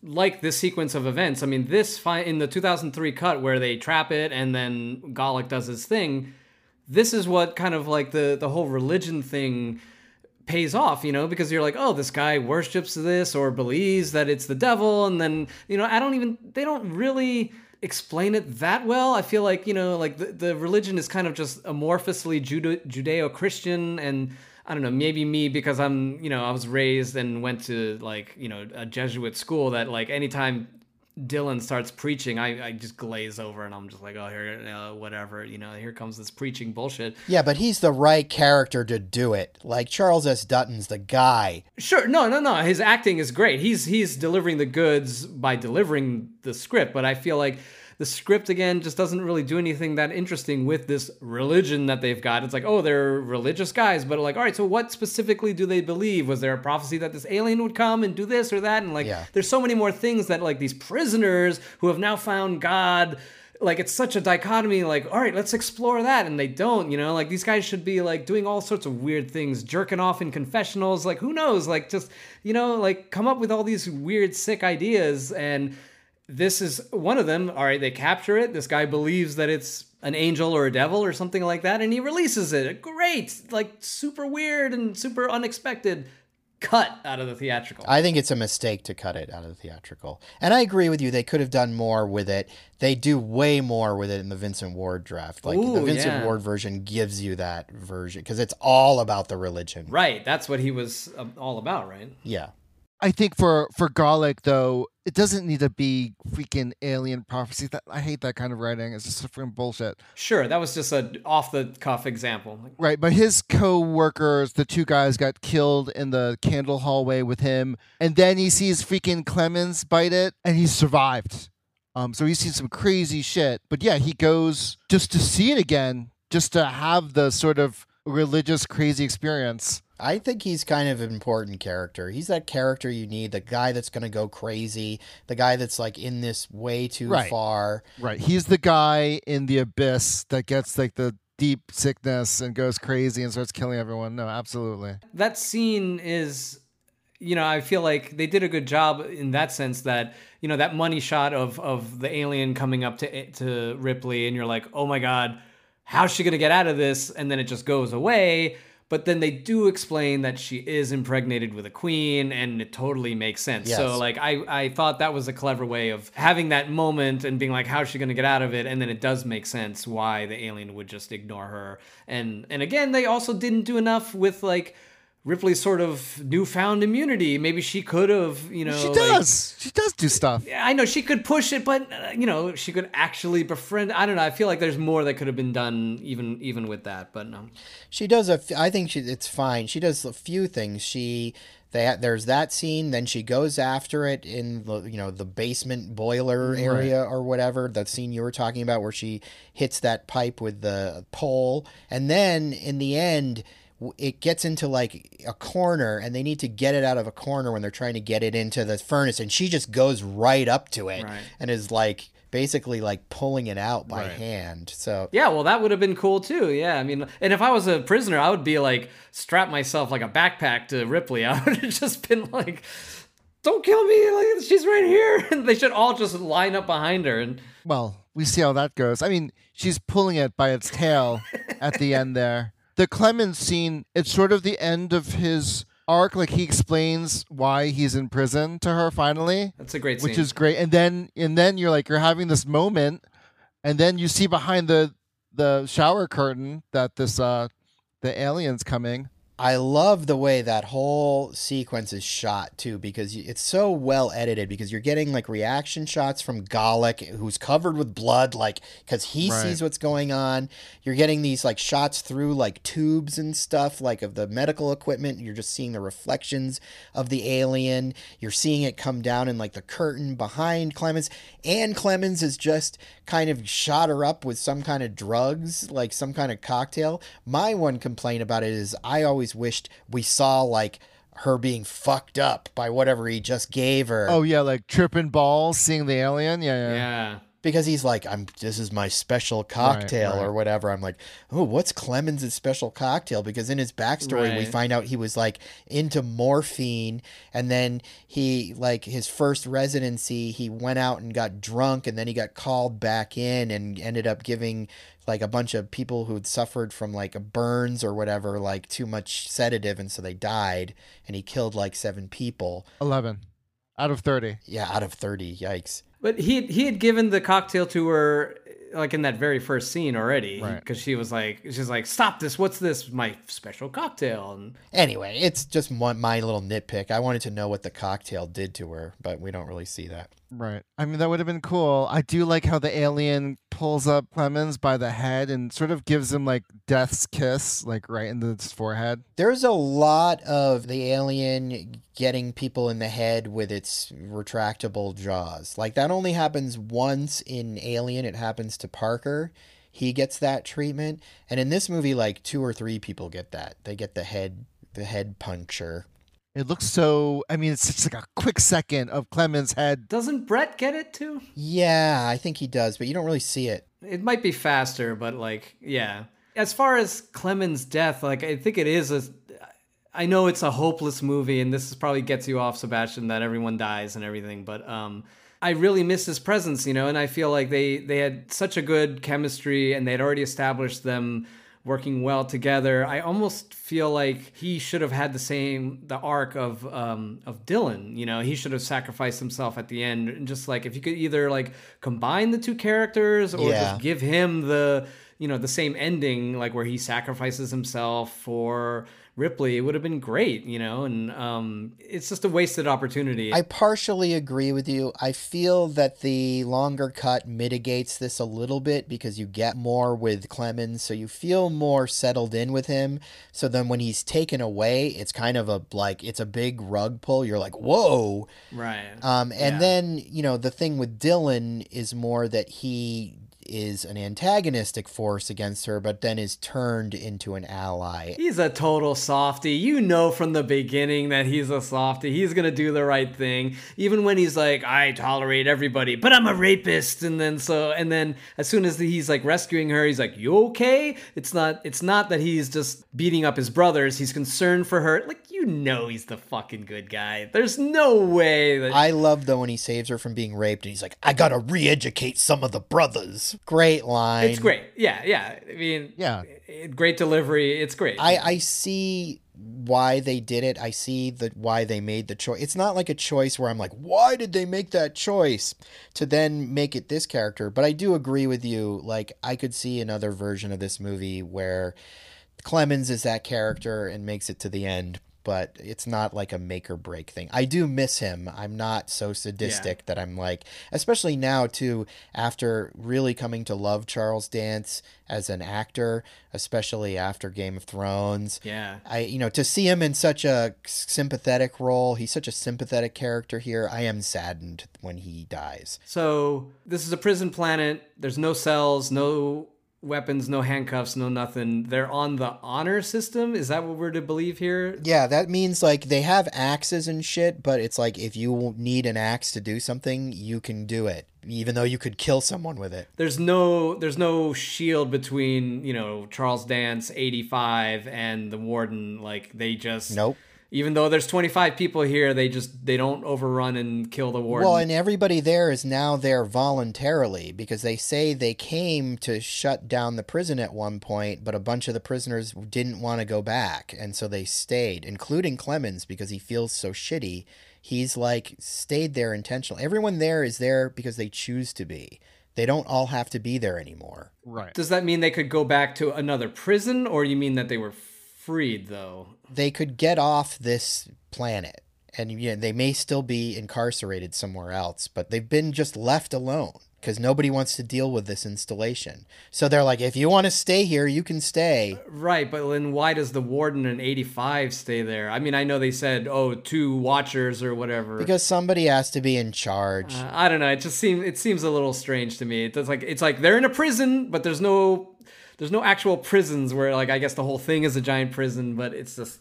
Yeah, you can't leave. Except for every six weeks, there's a there's a shuttle or something that they could just over overrun and murder. Like, right, I, but, the, but the people who come with the shuttles have guns. I know, but you'd think... If you try to rush the shuttle with an axe, you're going to get blown away.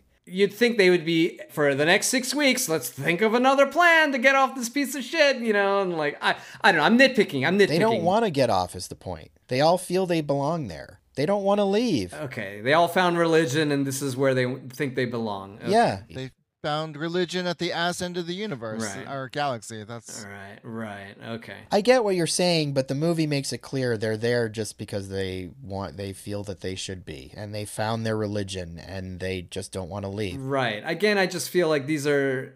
These are all the themes that are just getting sort of watered down and diluted, you know. I'm sure it was strong in the Vincent Ward cut, and then just here, they're like, all right, it's a prison planet, but everyone's just walking around...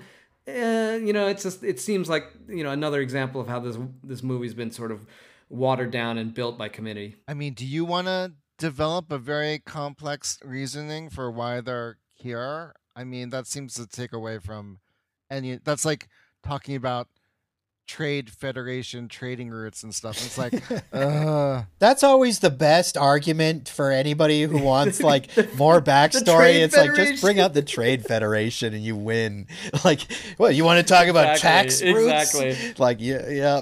It's like the always the best example. It's like the ace card for talking about like yeah. bullshit sci-fi shit. Once Dune comes out and then maybe they get Trade Federation shit right, you'll be like, that can be your example, and you'll be like, well, if they do it like Dune did it, yes, I want that. You know, right now we're stuck with fucking Phantom Menace, so you know, there's nobody else that's really done it. You know, so it remains to be seen. So, yeah, the big thing that happens is that Ripley realizes that there's an alien in her because she hasn't been feeling well, and she and eighty-five, who is named, nicknamed eighty-five by the other prisoners because his they took a look at his I Q score, and he was uh, eighty-five. This is explained by the great actor Peter Postlethwaite, who doesn't really have yeah, much awesome. of a role in this movie, but his little bits that he gets to do are im- impactful because, A, he's got one of the best faces that anybody ever put on a camera, and B, he's a great actor, but his character doesn't do much. He just ends up getting his head smashed in at some point by the alien, I believe. Right. And he looks great bald, and he's like, he's a distinct look too, like he stands out among all the other casts. So they should have probably given him one of the other roles, and it would have been, because his face totally. is so distinctive, you would have yes. known that he was a, a character you needed to pay attention to. So um Ripley learns she's got this alien in her. We already talked about the scene where she goes to confront it in like the boiler roomy basement type of situation. It doesn't kill her there, so she goes to Dylan to kill her because she figures he will, because he's been talking like he'd he'll kill her. But he takes the axe and he, you think he's going to hit her with it, but he doesn't. He swings it nearby her head and is like, you can die, like when I say you can die, or whatever. You knew he wasn't going to do it. Come on, there's no drama there. It's Sigourney, they're all great actors, they're giving it their best, but you know, there's no drama here. You're just like, okay. Yeah. He's going to shoot the shotgun to the side and then be like, I'm going to kill you later after we kill this thing. And, like, uh, you know, it's it's cliched, hand-handed, you know, writing again, done by great actors. I mean, it's kind of sudden because after she goes in the basement, she just comes up and says, like, yeah, I tried to get it to kill me or whatever.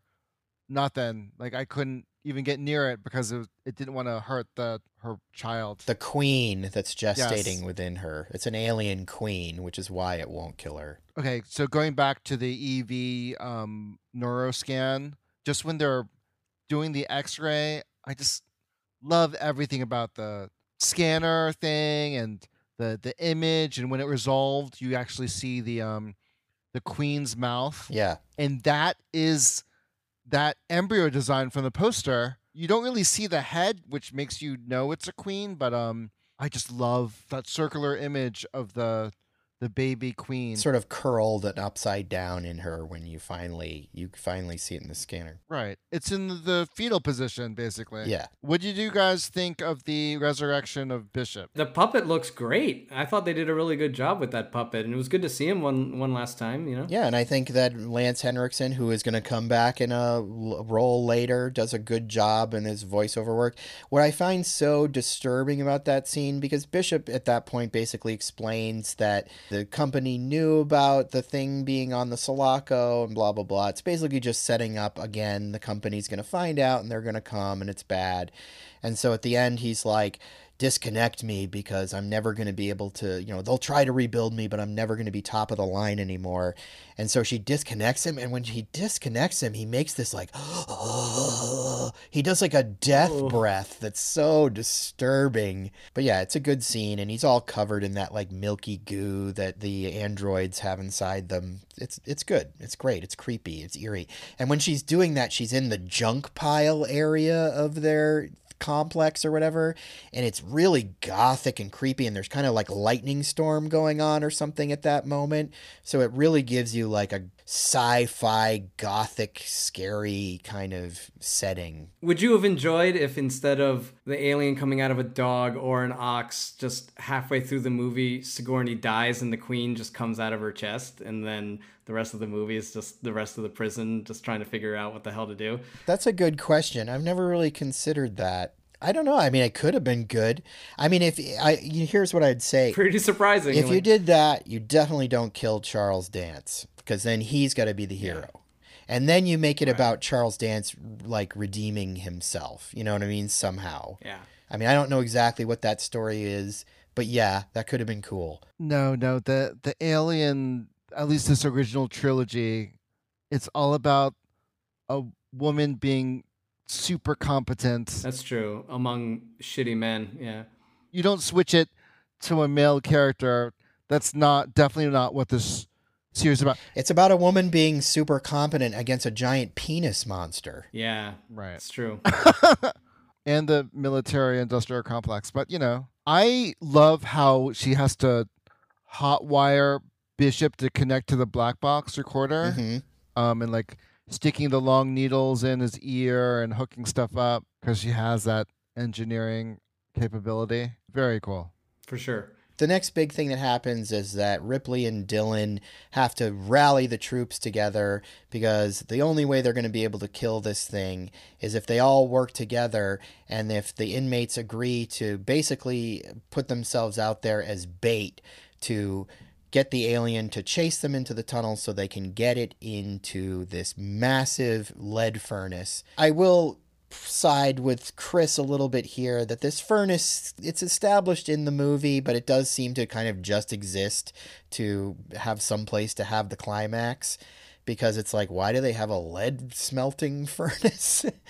But whatever, I'm I'm fine with it. And it's a lot like T two. Yes. In the making of, they were said when they were making it, they were like, hey guys, uh, T two just did this. And they're all like, uh. Oh, and the fact that it's Cameron doing it. Is... And it's James Cameron, exactly. And I'm like, this is the beginning of, of the series cannibalizing itself. Or, you know, I mean, it's a different series, but, you know, the look and feel of, of directors' other work. And you're just like, mm, they could have come up with something else. I don't know if this is true, but on Wikipedia, they say that Charles Dance claims that there was a whole nother ending shot. They heard of Terminator two coming out. I mean, it was right. it was right around the time it was coming out, probably, when they were going to film this climax.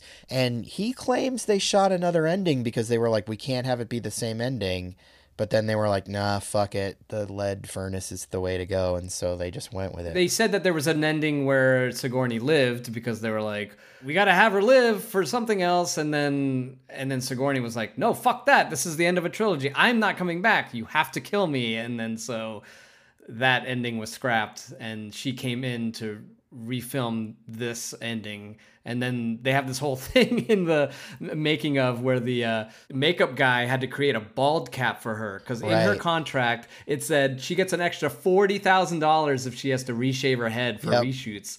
And they're like, well, it's cheaper to make an awesome bald cap. So this poor guy was like putting in tiny little hairs into the Sigourney Weaver's bald cap. And he apparently he said he had to do it like two or three times, because then they would have a Annie Leibovitz, uh, you know, yeah. promotional like picture shoot. And he was like, no, I won't do it. And they'll be like, money is no object. We'll pay you everything. So like in the end, they probably spent forty grand right. anyway. And it's just crazy Hollywood. Oh, Hollywood.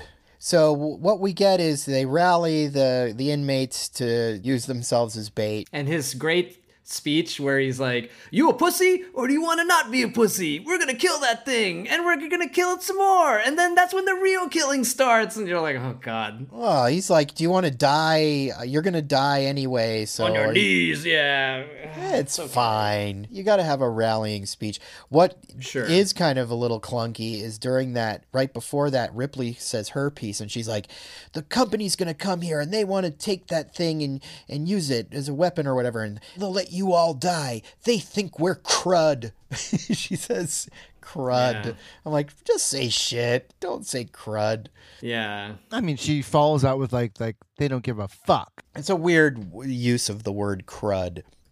Agreed. But yeah, so we get into this big climax where all of the inmates are basically putting themselves out there to be chased through tunnels by the alien, and, you know, they're locking off doorways. So, you know, each juncture, they're moving it closer and closer to this furnace where they're going to pour hot lead on it. This, I remember, was sort of sold as the big kind of innovation at the time, is that Fincher was doing this alien P O V stuff with the camera.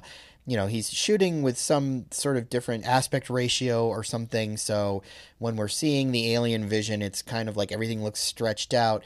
And also we're getting camera movement like from on the ceiling coming down and along the walls and stuff. That was the big innovation. Apparently they were yeah. doing the Steadicam run through the hallways on a super wide lens, which made it look super cool. Like, you know, the fisheye lens, so that you get that distortion on the edges. Yeah. But apparently like the... the Steadicam guy did it, and then as he was resetting, he flipped it over, just because sometimes it's easier to twist, you know, the camera or something like that. And the uh-huh. D P saw it and went, oh, can you do that when when we're running? And then the, then the Steadicam guy's like, sure, I can do it. And so they totally did this, like, you know, twisting of the Steadicam, which I don't think had, they didn't have that pivot before this. So that was the new thing where it's like, right. you're running down this place using that lens, and then the whole image flips. So it's as if it's on the ceiling, on the side, and then on the ground. And I remember that being like, mind-blowing in the theater. Everyone, there's gasps and people are like, whoa, oh my God. I think that's kind of the moment where I feel that you understand that David Fincher is a guy who's a real filmmaker, who's going to go on to big things.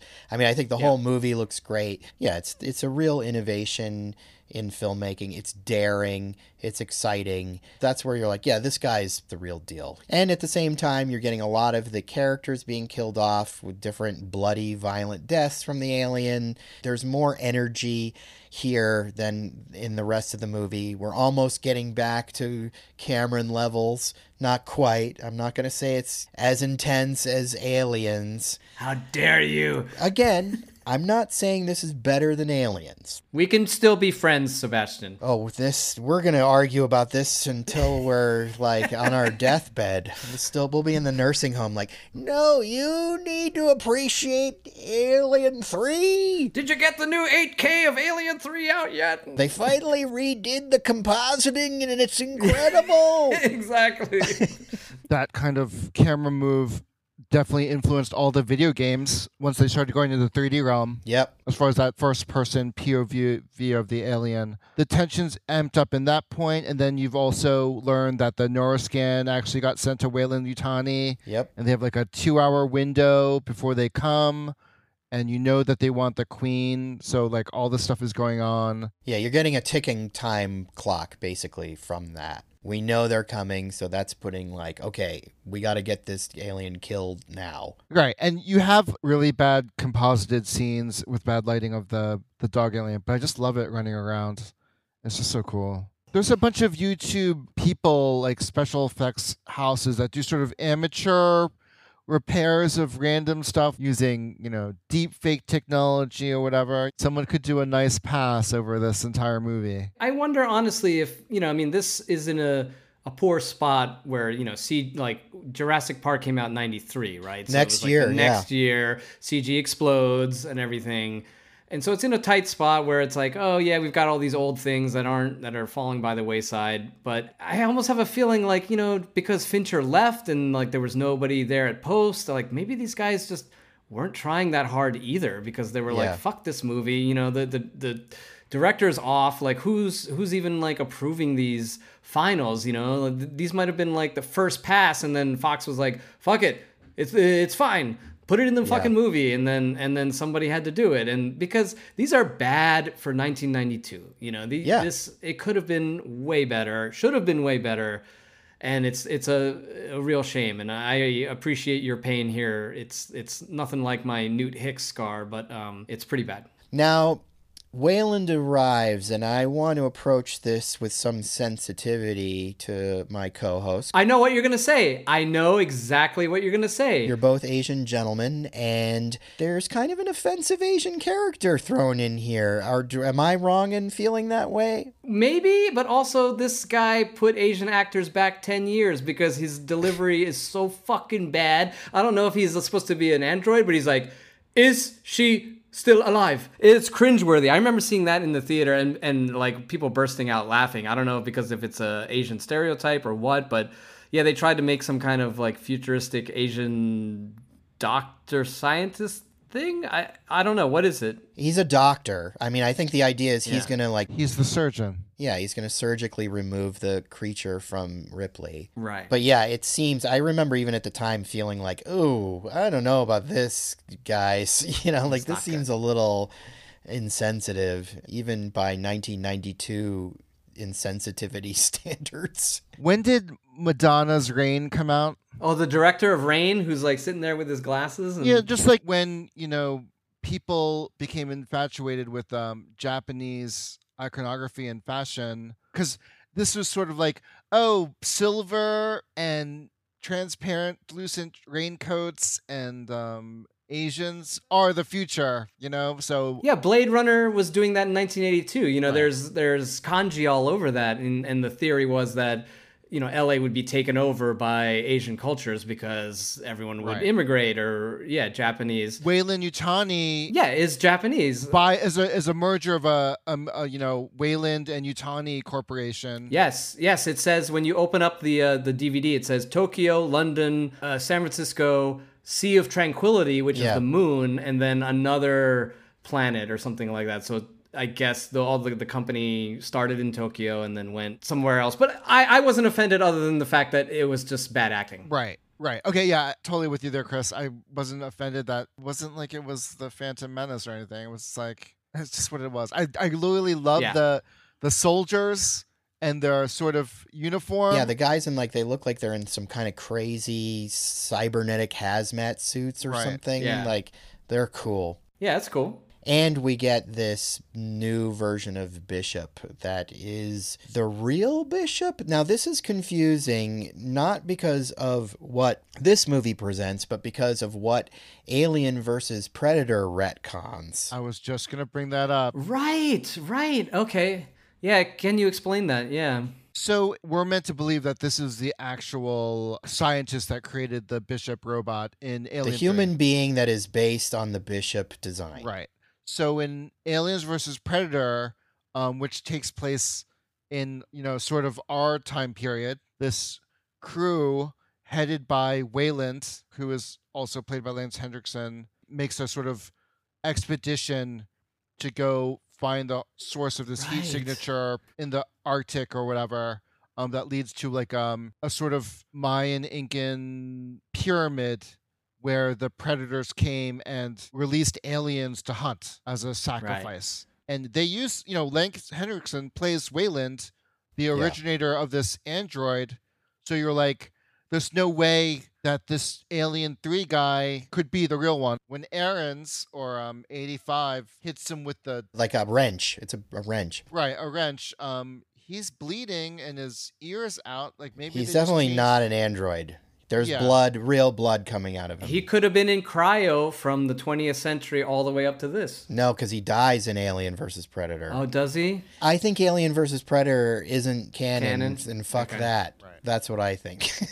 I like Alien three a million times more than yeah, Alien versus yeah, Predator. Yeah, I'll give Alien three that. So I say fuck Alien versus Predator. So, but he's not, there's never an issue, because, yeah, eighty-five says, you fucking android, and then all of a sudden his ear is on his cheek. And right. there's red blood everywhere. Yeah, he's not an android. He's not an android, but he's impervious to pain. He should be like, oh my God, my ear is on this. He's so obsessed with getting the queen from Ripley. I, I come on, man. That was a bad freaking cut. Like my read on it, at least what I think my headcanon was, is that they had advanced so far in the technology that the the androids just had red blood. Or he was cloned or whatever. You could right. come up with all... If you want to make it fit into continuity with uh, Alien versus Predator, you can come up with things. Right. He's He might be a Nexus six, Nexus six, you know? So Right. I mean, Re- Resurrection with um, Winona Ryder's character, but they're also doing massive cloning on, you know, whatever D N A samples they got of Ripley. They do have clones, right, in the next movie. So clones is established. Right, yeah.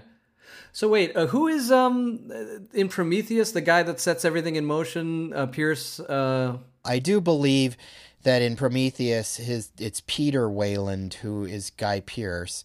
Right. So like basically, I think what we've discovered here is the whole Weyland thing becomes a weird continuity problem. No, it's it's only a problem because A V P fucked up. I mean, because in right. Alien three...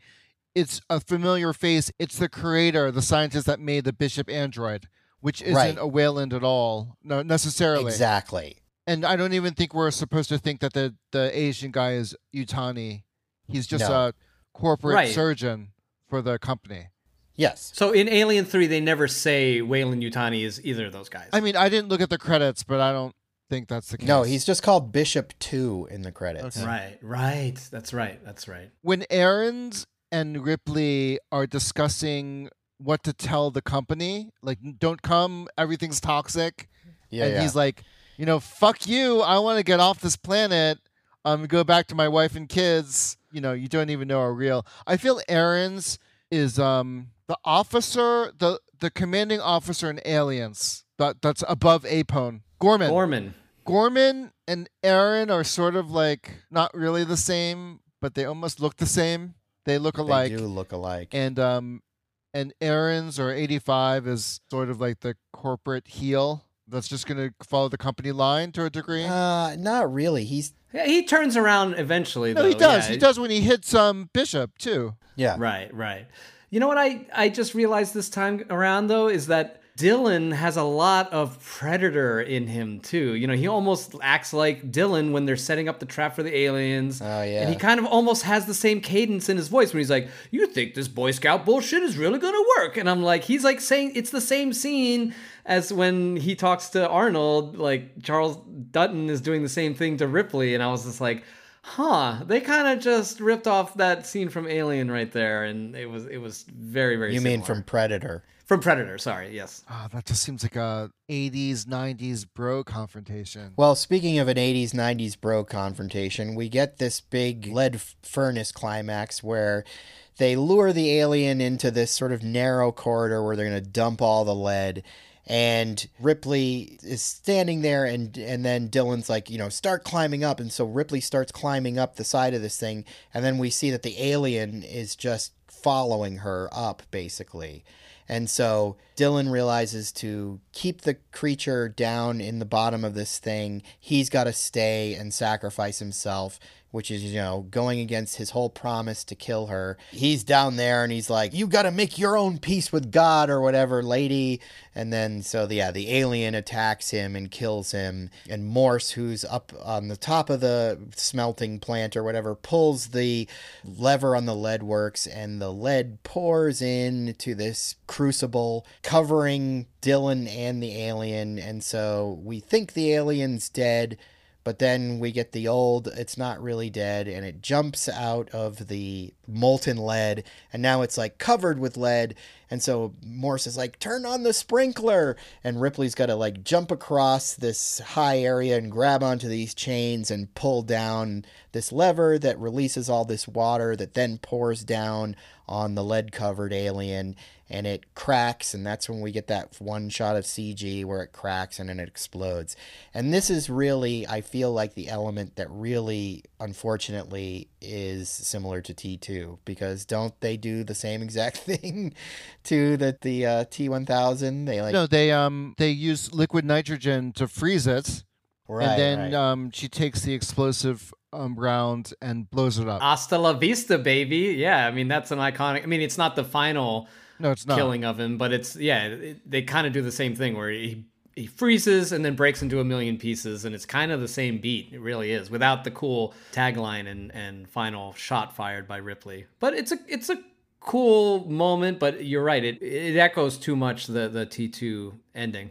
But did this come out first in the theater? No. When did T two come out? ninety-one. Oh, ninety-one. Got it. So it would have been really fresh in a lot of people's mind. It's just a proximity problem. Like, if it came out five years later, nobody would have cared. It wouldn't have been, you know, it was just because it was so soon after T two that it's kind of like, oh, this feels like the same ending. Cameron himself beating them to it, making it even more bitter. Right. But I mean, I do think it's a fine ending for this movie. You know, sure. Divorced of that, removed from that reality, it's totally fine.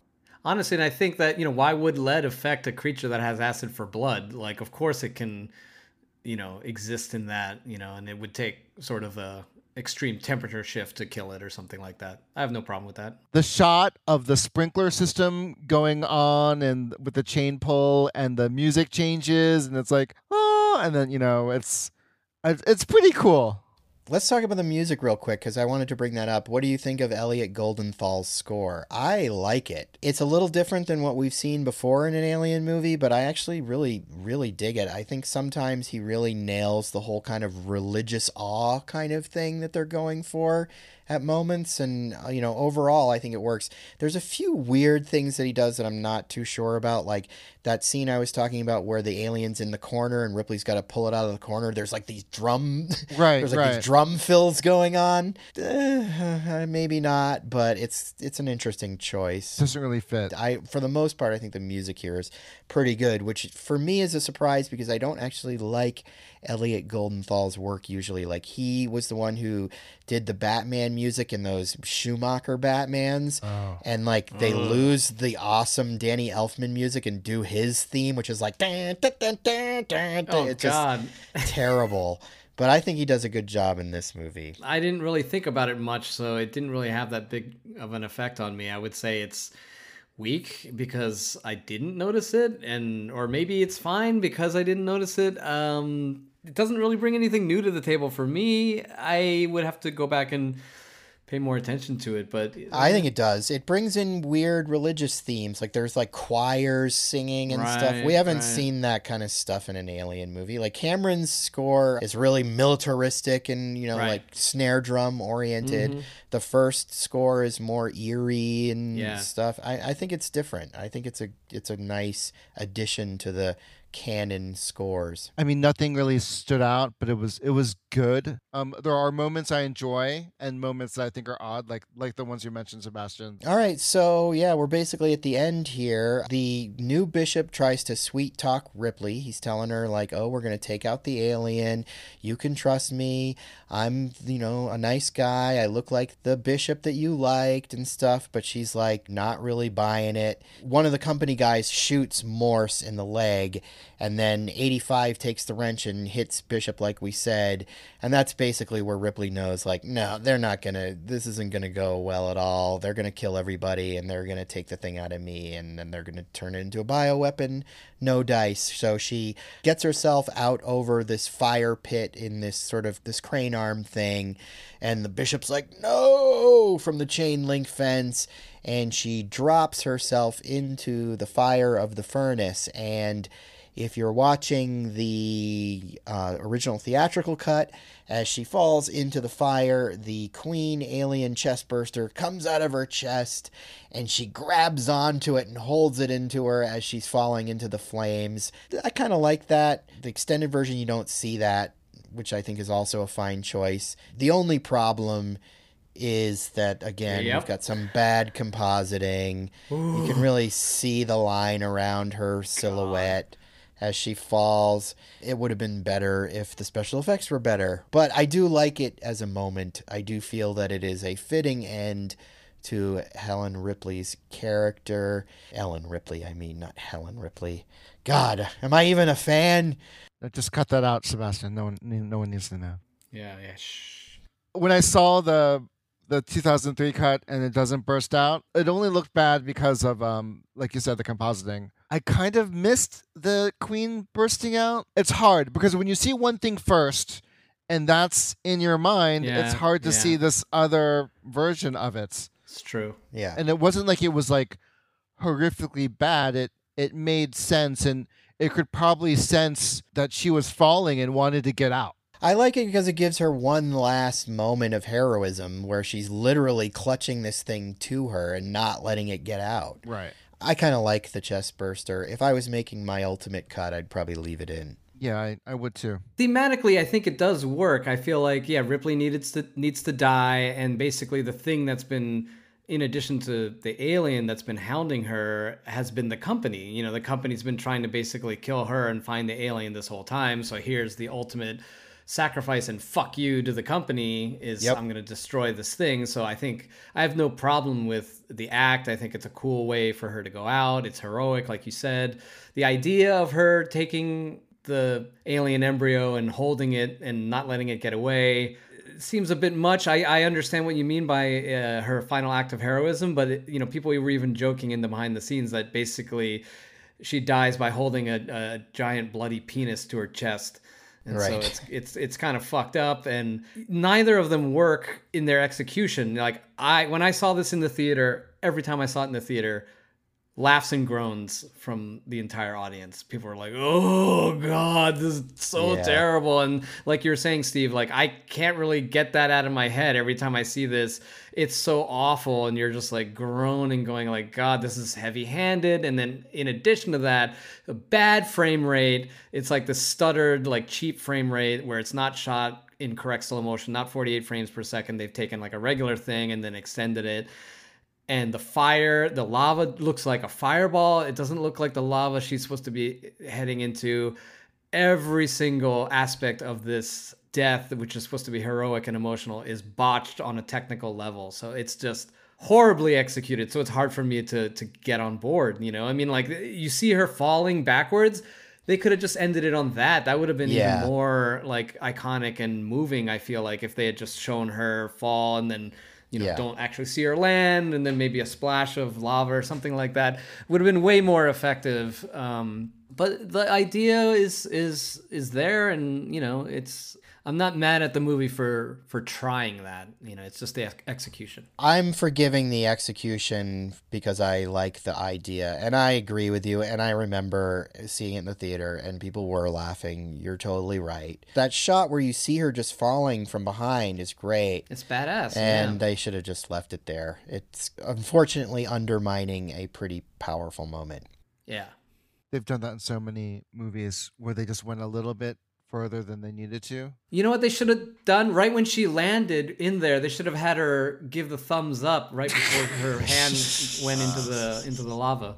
I fucking hate that moment, as long as we're talking about kind of annoying. It's any- dumb. I thought, it's dumb. T two's got some issues.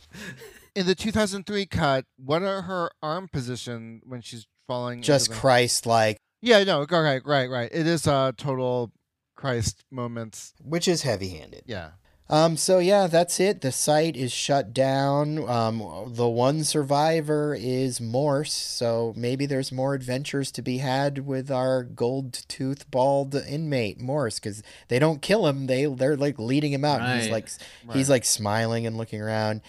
And um, we get a voice log from the original Alien going over these last few scenes of we're seeing the whole area being shut down, and we see the E E V, and we're hearing this voice log. I don't think that's actually in the extended version, is it? It is. It's in both. It is. Yeah, it's in both. Oh, it is. Okay, it is. You know, Sebastian, I'm going to make an Alien movie, and the first thing I'm going to do is kill Morse. That's fine. That would piss me off, man.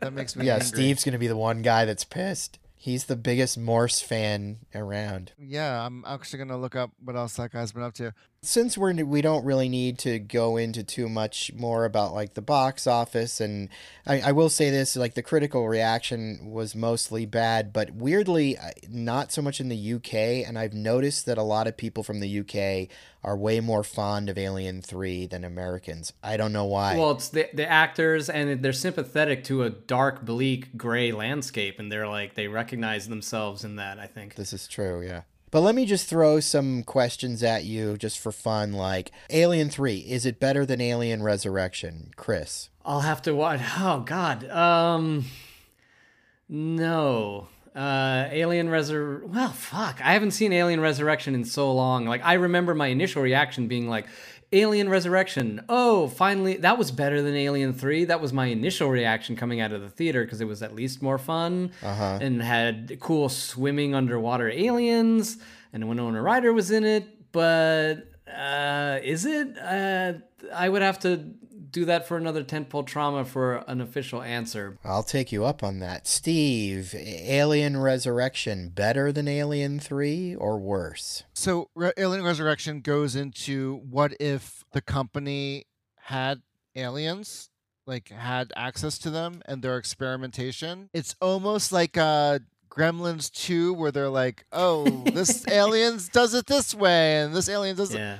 it. Alien Resurrection, it's by that... Uh, Junet, what's the Junet, name? Yeah. It has his crew of, you know, actors, and I think Ron, Ron Perlman's in it. Oh, and Wormtongue is in it, and he's like, yeah. you were beautiful butterfly. That's right, right. Yeah. It's full of all this sort of weird craziness. It's it's just such a different movie. I enjoy Alien three for what it is, and Alien Resurrection is this wacky other thing. I am an unabashed fan of all four of these initial Ripley movies. I... like them all, honestly. I accept that three and four are lesser films than one and two, but I like the fact that both of them have the balls to kind of go in their own direction. I think that Resurrection, for me, is not as good of a film because I don't think that the performances on the whole are as solid as the performances in this movie. I feel that the direction is off because the director is this French guy who's putting in this weird sort of humor that doesn't quite jibe with the world. I feel like the script is a little too Joss Whedon-y, clever for clever's sake. So ultimately, for me, Resurrection falls below Alien three because I feel that Alien three is a good movie that has suffered unfair criticism for not being as good as the movies that came before it, which I think was an impossible task. I think if you could remove all of that from the equation, aside from the moments that we talked about in terms of compositing, that last unfortunate moment with the falling into the inferno and stuff, I feel that Alien three on the whole is a good sci-fi horror movie by a director who's making his first film, and for a first fucking film, I think it's fucking great. And like, he shouldn't be ashamed of this movie. He should be proud that he was able to put this out despite all the adversity he was facing from the studio as a first-time director. It's a miracle that he didn't just quit filmmaking then, and he's gone on to be a pretty great director. And I love the Sigourney Weaver elements. I love how Ripley's story plays out in it, and I love the cast and all of the other characters. So on the whole, I feel that Alien three is a better movie. Chris, watching it this time, have you had any new appreciation for Alien three, or are you still exactly where you were before? Be honest. Um, no. I'm more sympathetic to the creation of it. I, after watching the behind the scenes, you know, I, I have sympathy for er- almost everyone involved, except for the executives that greenlit everything without a script. You know, I feel like they are the people to blame for just trying to cash in on this franchise when they should have taken their time to find something that worked and and and given David Fincher obviously everything that he wanted. You know, if if he had been there through post and seen it through, I'm sure we would have had even better than the assembly cut, you know, something that was like really good. Granted, people would have still been sore about the idea of, you know, killing off Bishop, Hicks, and Newt. Rightfully so. People shouldn't get over that. People have the right to be pissed. Judging the movie on its own merits, I think it's decent. I would probably never return to it if it wasn't an Alien movie. So you're saying it's decent? It's decent, yes. I have that on record, all right, and I can edit it to make it sound like that's your final it's statement. It's pretty decent, so... Even better, pretty decent. So there are certain movies that I'm thinking now where it's like, it's it's one and two, and that's it. You know, not everything needs to be a trilogy. The Godfather, one and two. Aliens, Terminator one and two. The third one will always run out of gas. And like the rhyme, like Back to the Future one and two, like the third one always gets, the rhyme starts to get old. You know, no one believes Ripley. You're like, oh God, again. You know, it's like Marty McFly waking up in his mom's bed again. And oh, they lost their leader. Now everyone flips out. Now let's plan how to trap the alien. It starts to become all very familiar and not... By the third time, you're really just, it's hard. I get it. It's hard to like make it fresh and new. And I think there's there should be a new template where like, you know what? Sometimes there's the one and then there's the second one, and let's quit while we're ahead. And I feel like they should never have moved forward without a without a good script. Even they threw all this great talent and money at this movie, which elevates it so much more than what it should be. If if someone just filmed this crappy script that wasn't David Fincher, oh God, this would be like T V movie level. It would be horrible. It would be terrible to watch. And if Sigourney Weaver wasn't in it and Charles Dutton and Charles Dance weren't in it, we would be in serious trouble. But the craft, everything else elevates this movie to pretty decent. And I still will never get over everything else. I want to address what you're saying about like third movies and yeah. why there's typically a problem. And I think that's because when a third movie works, it's because it has been envisioned as a trilogy. Right. Making a decent sequel isn't that hard because yeah. all you have to do is take what you, they did before and bring it up to some kind of other level, which is exactly what Aliens does. Yeah. It's exactly what Terminator two does. It's why they are successful. Godfather two is successful because it goes kind of in a different direction.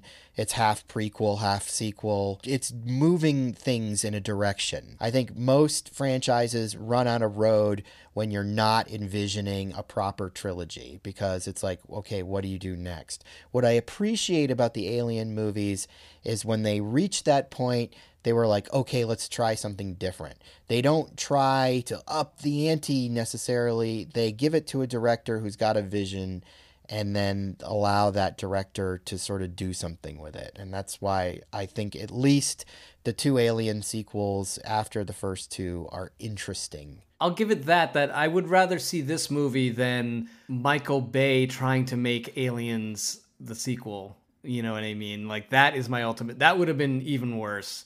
That would have been just... terrible. Like my my ideal for Alien three would have been like David Cronenberg, right, like directing a William Gibson crazy body horror script or something like that. I think like something like that would have been like sort of an interesting direction to go in. But um, I, I get what you're saying. Like at, at least they they tried to. They had the balls, or someone somewhere had, maybe Vincent Ward, just with his like weird idea that he had on the plane before his pitch meeting. You know, like had some out of left field ideas. Steve, closing thoughts on Alien three. How do you feel about it? I enjoyed it then. I still enjoy it now. And as far as I, I can agree what you're saying about, you know, having completely envisioned a trilogy or a quadrilogy or not running out of gas, but it, it can be done. Like, you know, what Chris was saying, if the script had been rock solid before they even went to shoot, it would have been way better. I mean, look at Toy Story three. No one wanted it. No one needed it. That's a great freaking movie. Yeah. And it's exactly what the Alien trilogy or quadrilogy is doing. They're doing it different every time. The first movie is sort of this like buddy, you know, replacement kind of story, then a rescue. The second movie is, um, I forget. But the third movie is a prison escape movie. And you're like, right. What? I didn't see that coming. This is amazing. Um, yeah, they're jumping genres, which right. is what Alien to Aliens does, because you go from a horror movie to a action movie. Action movie. I mean, this third movie just is, it's it's a, just a different thing. And I appreciate that it's it's different. And yes, I'm still pissed that they, you know, killed off my favorites from... Well, not my favorites, because Ripley is my favorite, but the other characters, you you wanted to see something there with them. And it's sort of like, oh, Disney is doing the multiverse thing with, with Marvel. Why not do it with Alien? No, you know, that's horrible. Please don't. Oh, they almost did. Oh, what about God. the Neil? Did, did you hear about the yeah. Neil Blomkamp movie? We should talk a little bit about that before we end this. Yeah. Would you have wanted to see his proposed sequel to Aliens where he was going to retcon Alien three out? one hundred percent. Sure. They sort of did that with um, Superman Returns. Yes. They, it, it came right after the Donner Superman two, and they forgot about three and four, right? Yeah. The designs that Blomkamp had for the Alien, they looked super freaky. And I love how he can do C G in reality, but have it look freaking real. Granted, it's yeah. robots, but like the alien biomechanical H R Giger design lends itself well to that for sure. I'll say this about the whole Blomkamp thing. I would have been definitely interested to see it. I don't like the idea of my beloved Alien three being retconned out of existence, so I guess that would be my moment that everybody who hates Alien three would be dealing with, where I'd be like, fuck this movie, because it's getting rid of my Alien three. But I would definitely have, would have been curious to see it. I mean, I, who am I kidding? I would have been there opening weekend. What if it was the... Uh... the Fury Road of the series and turned out to be better than everything? Well, you know, if that's what had happened, then that would be the world we're living in, but that ain't the world we're living in. All right, guys. Well, I'm going to go shave my head and crack open a little girl's rib cage and throw myself into a furnace. Oh, Newt. Rest in peace, Newt and Hicks.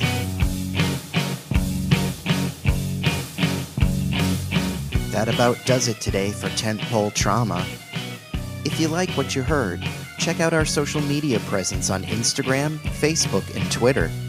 Just look for Tentpole Trauma. That was easy, wasn't it?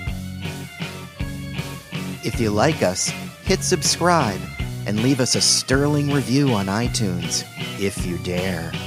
If you really like us, head over to patreon dot com and get involved in one of our fabulous tiers. You'll be glad you did. Want to communicate with Tentpole Trauma? Send an email to tentpole trauma at gmail dot com. We'd love to hear from you. And who knows, one day you may even get your email read on one of our shows. Well, thanks for listening. and we'll see you real soon.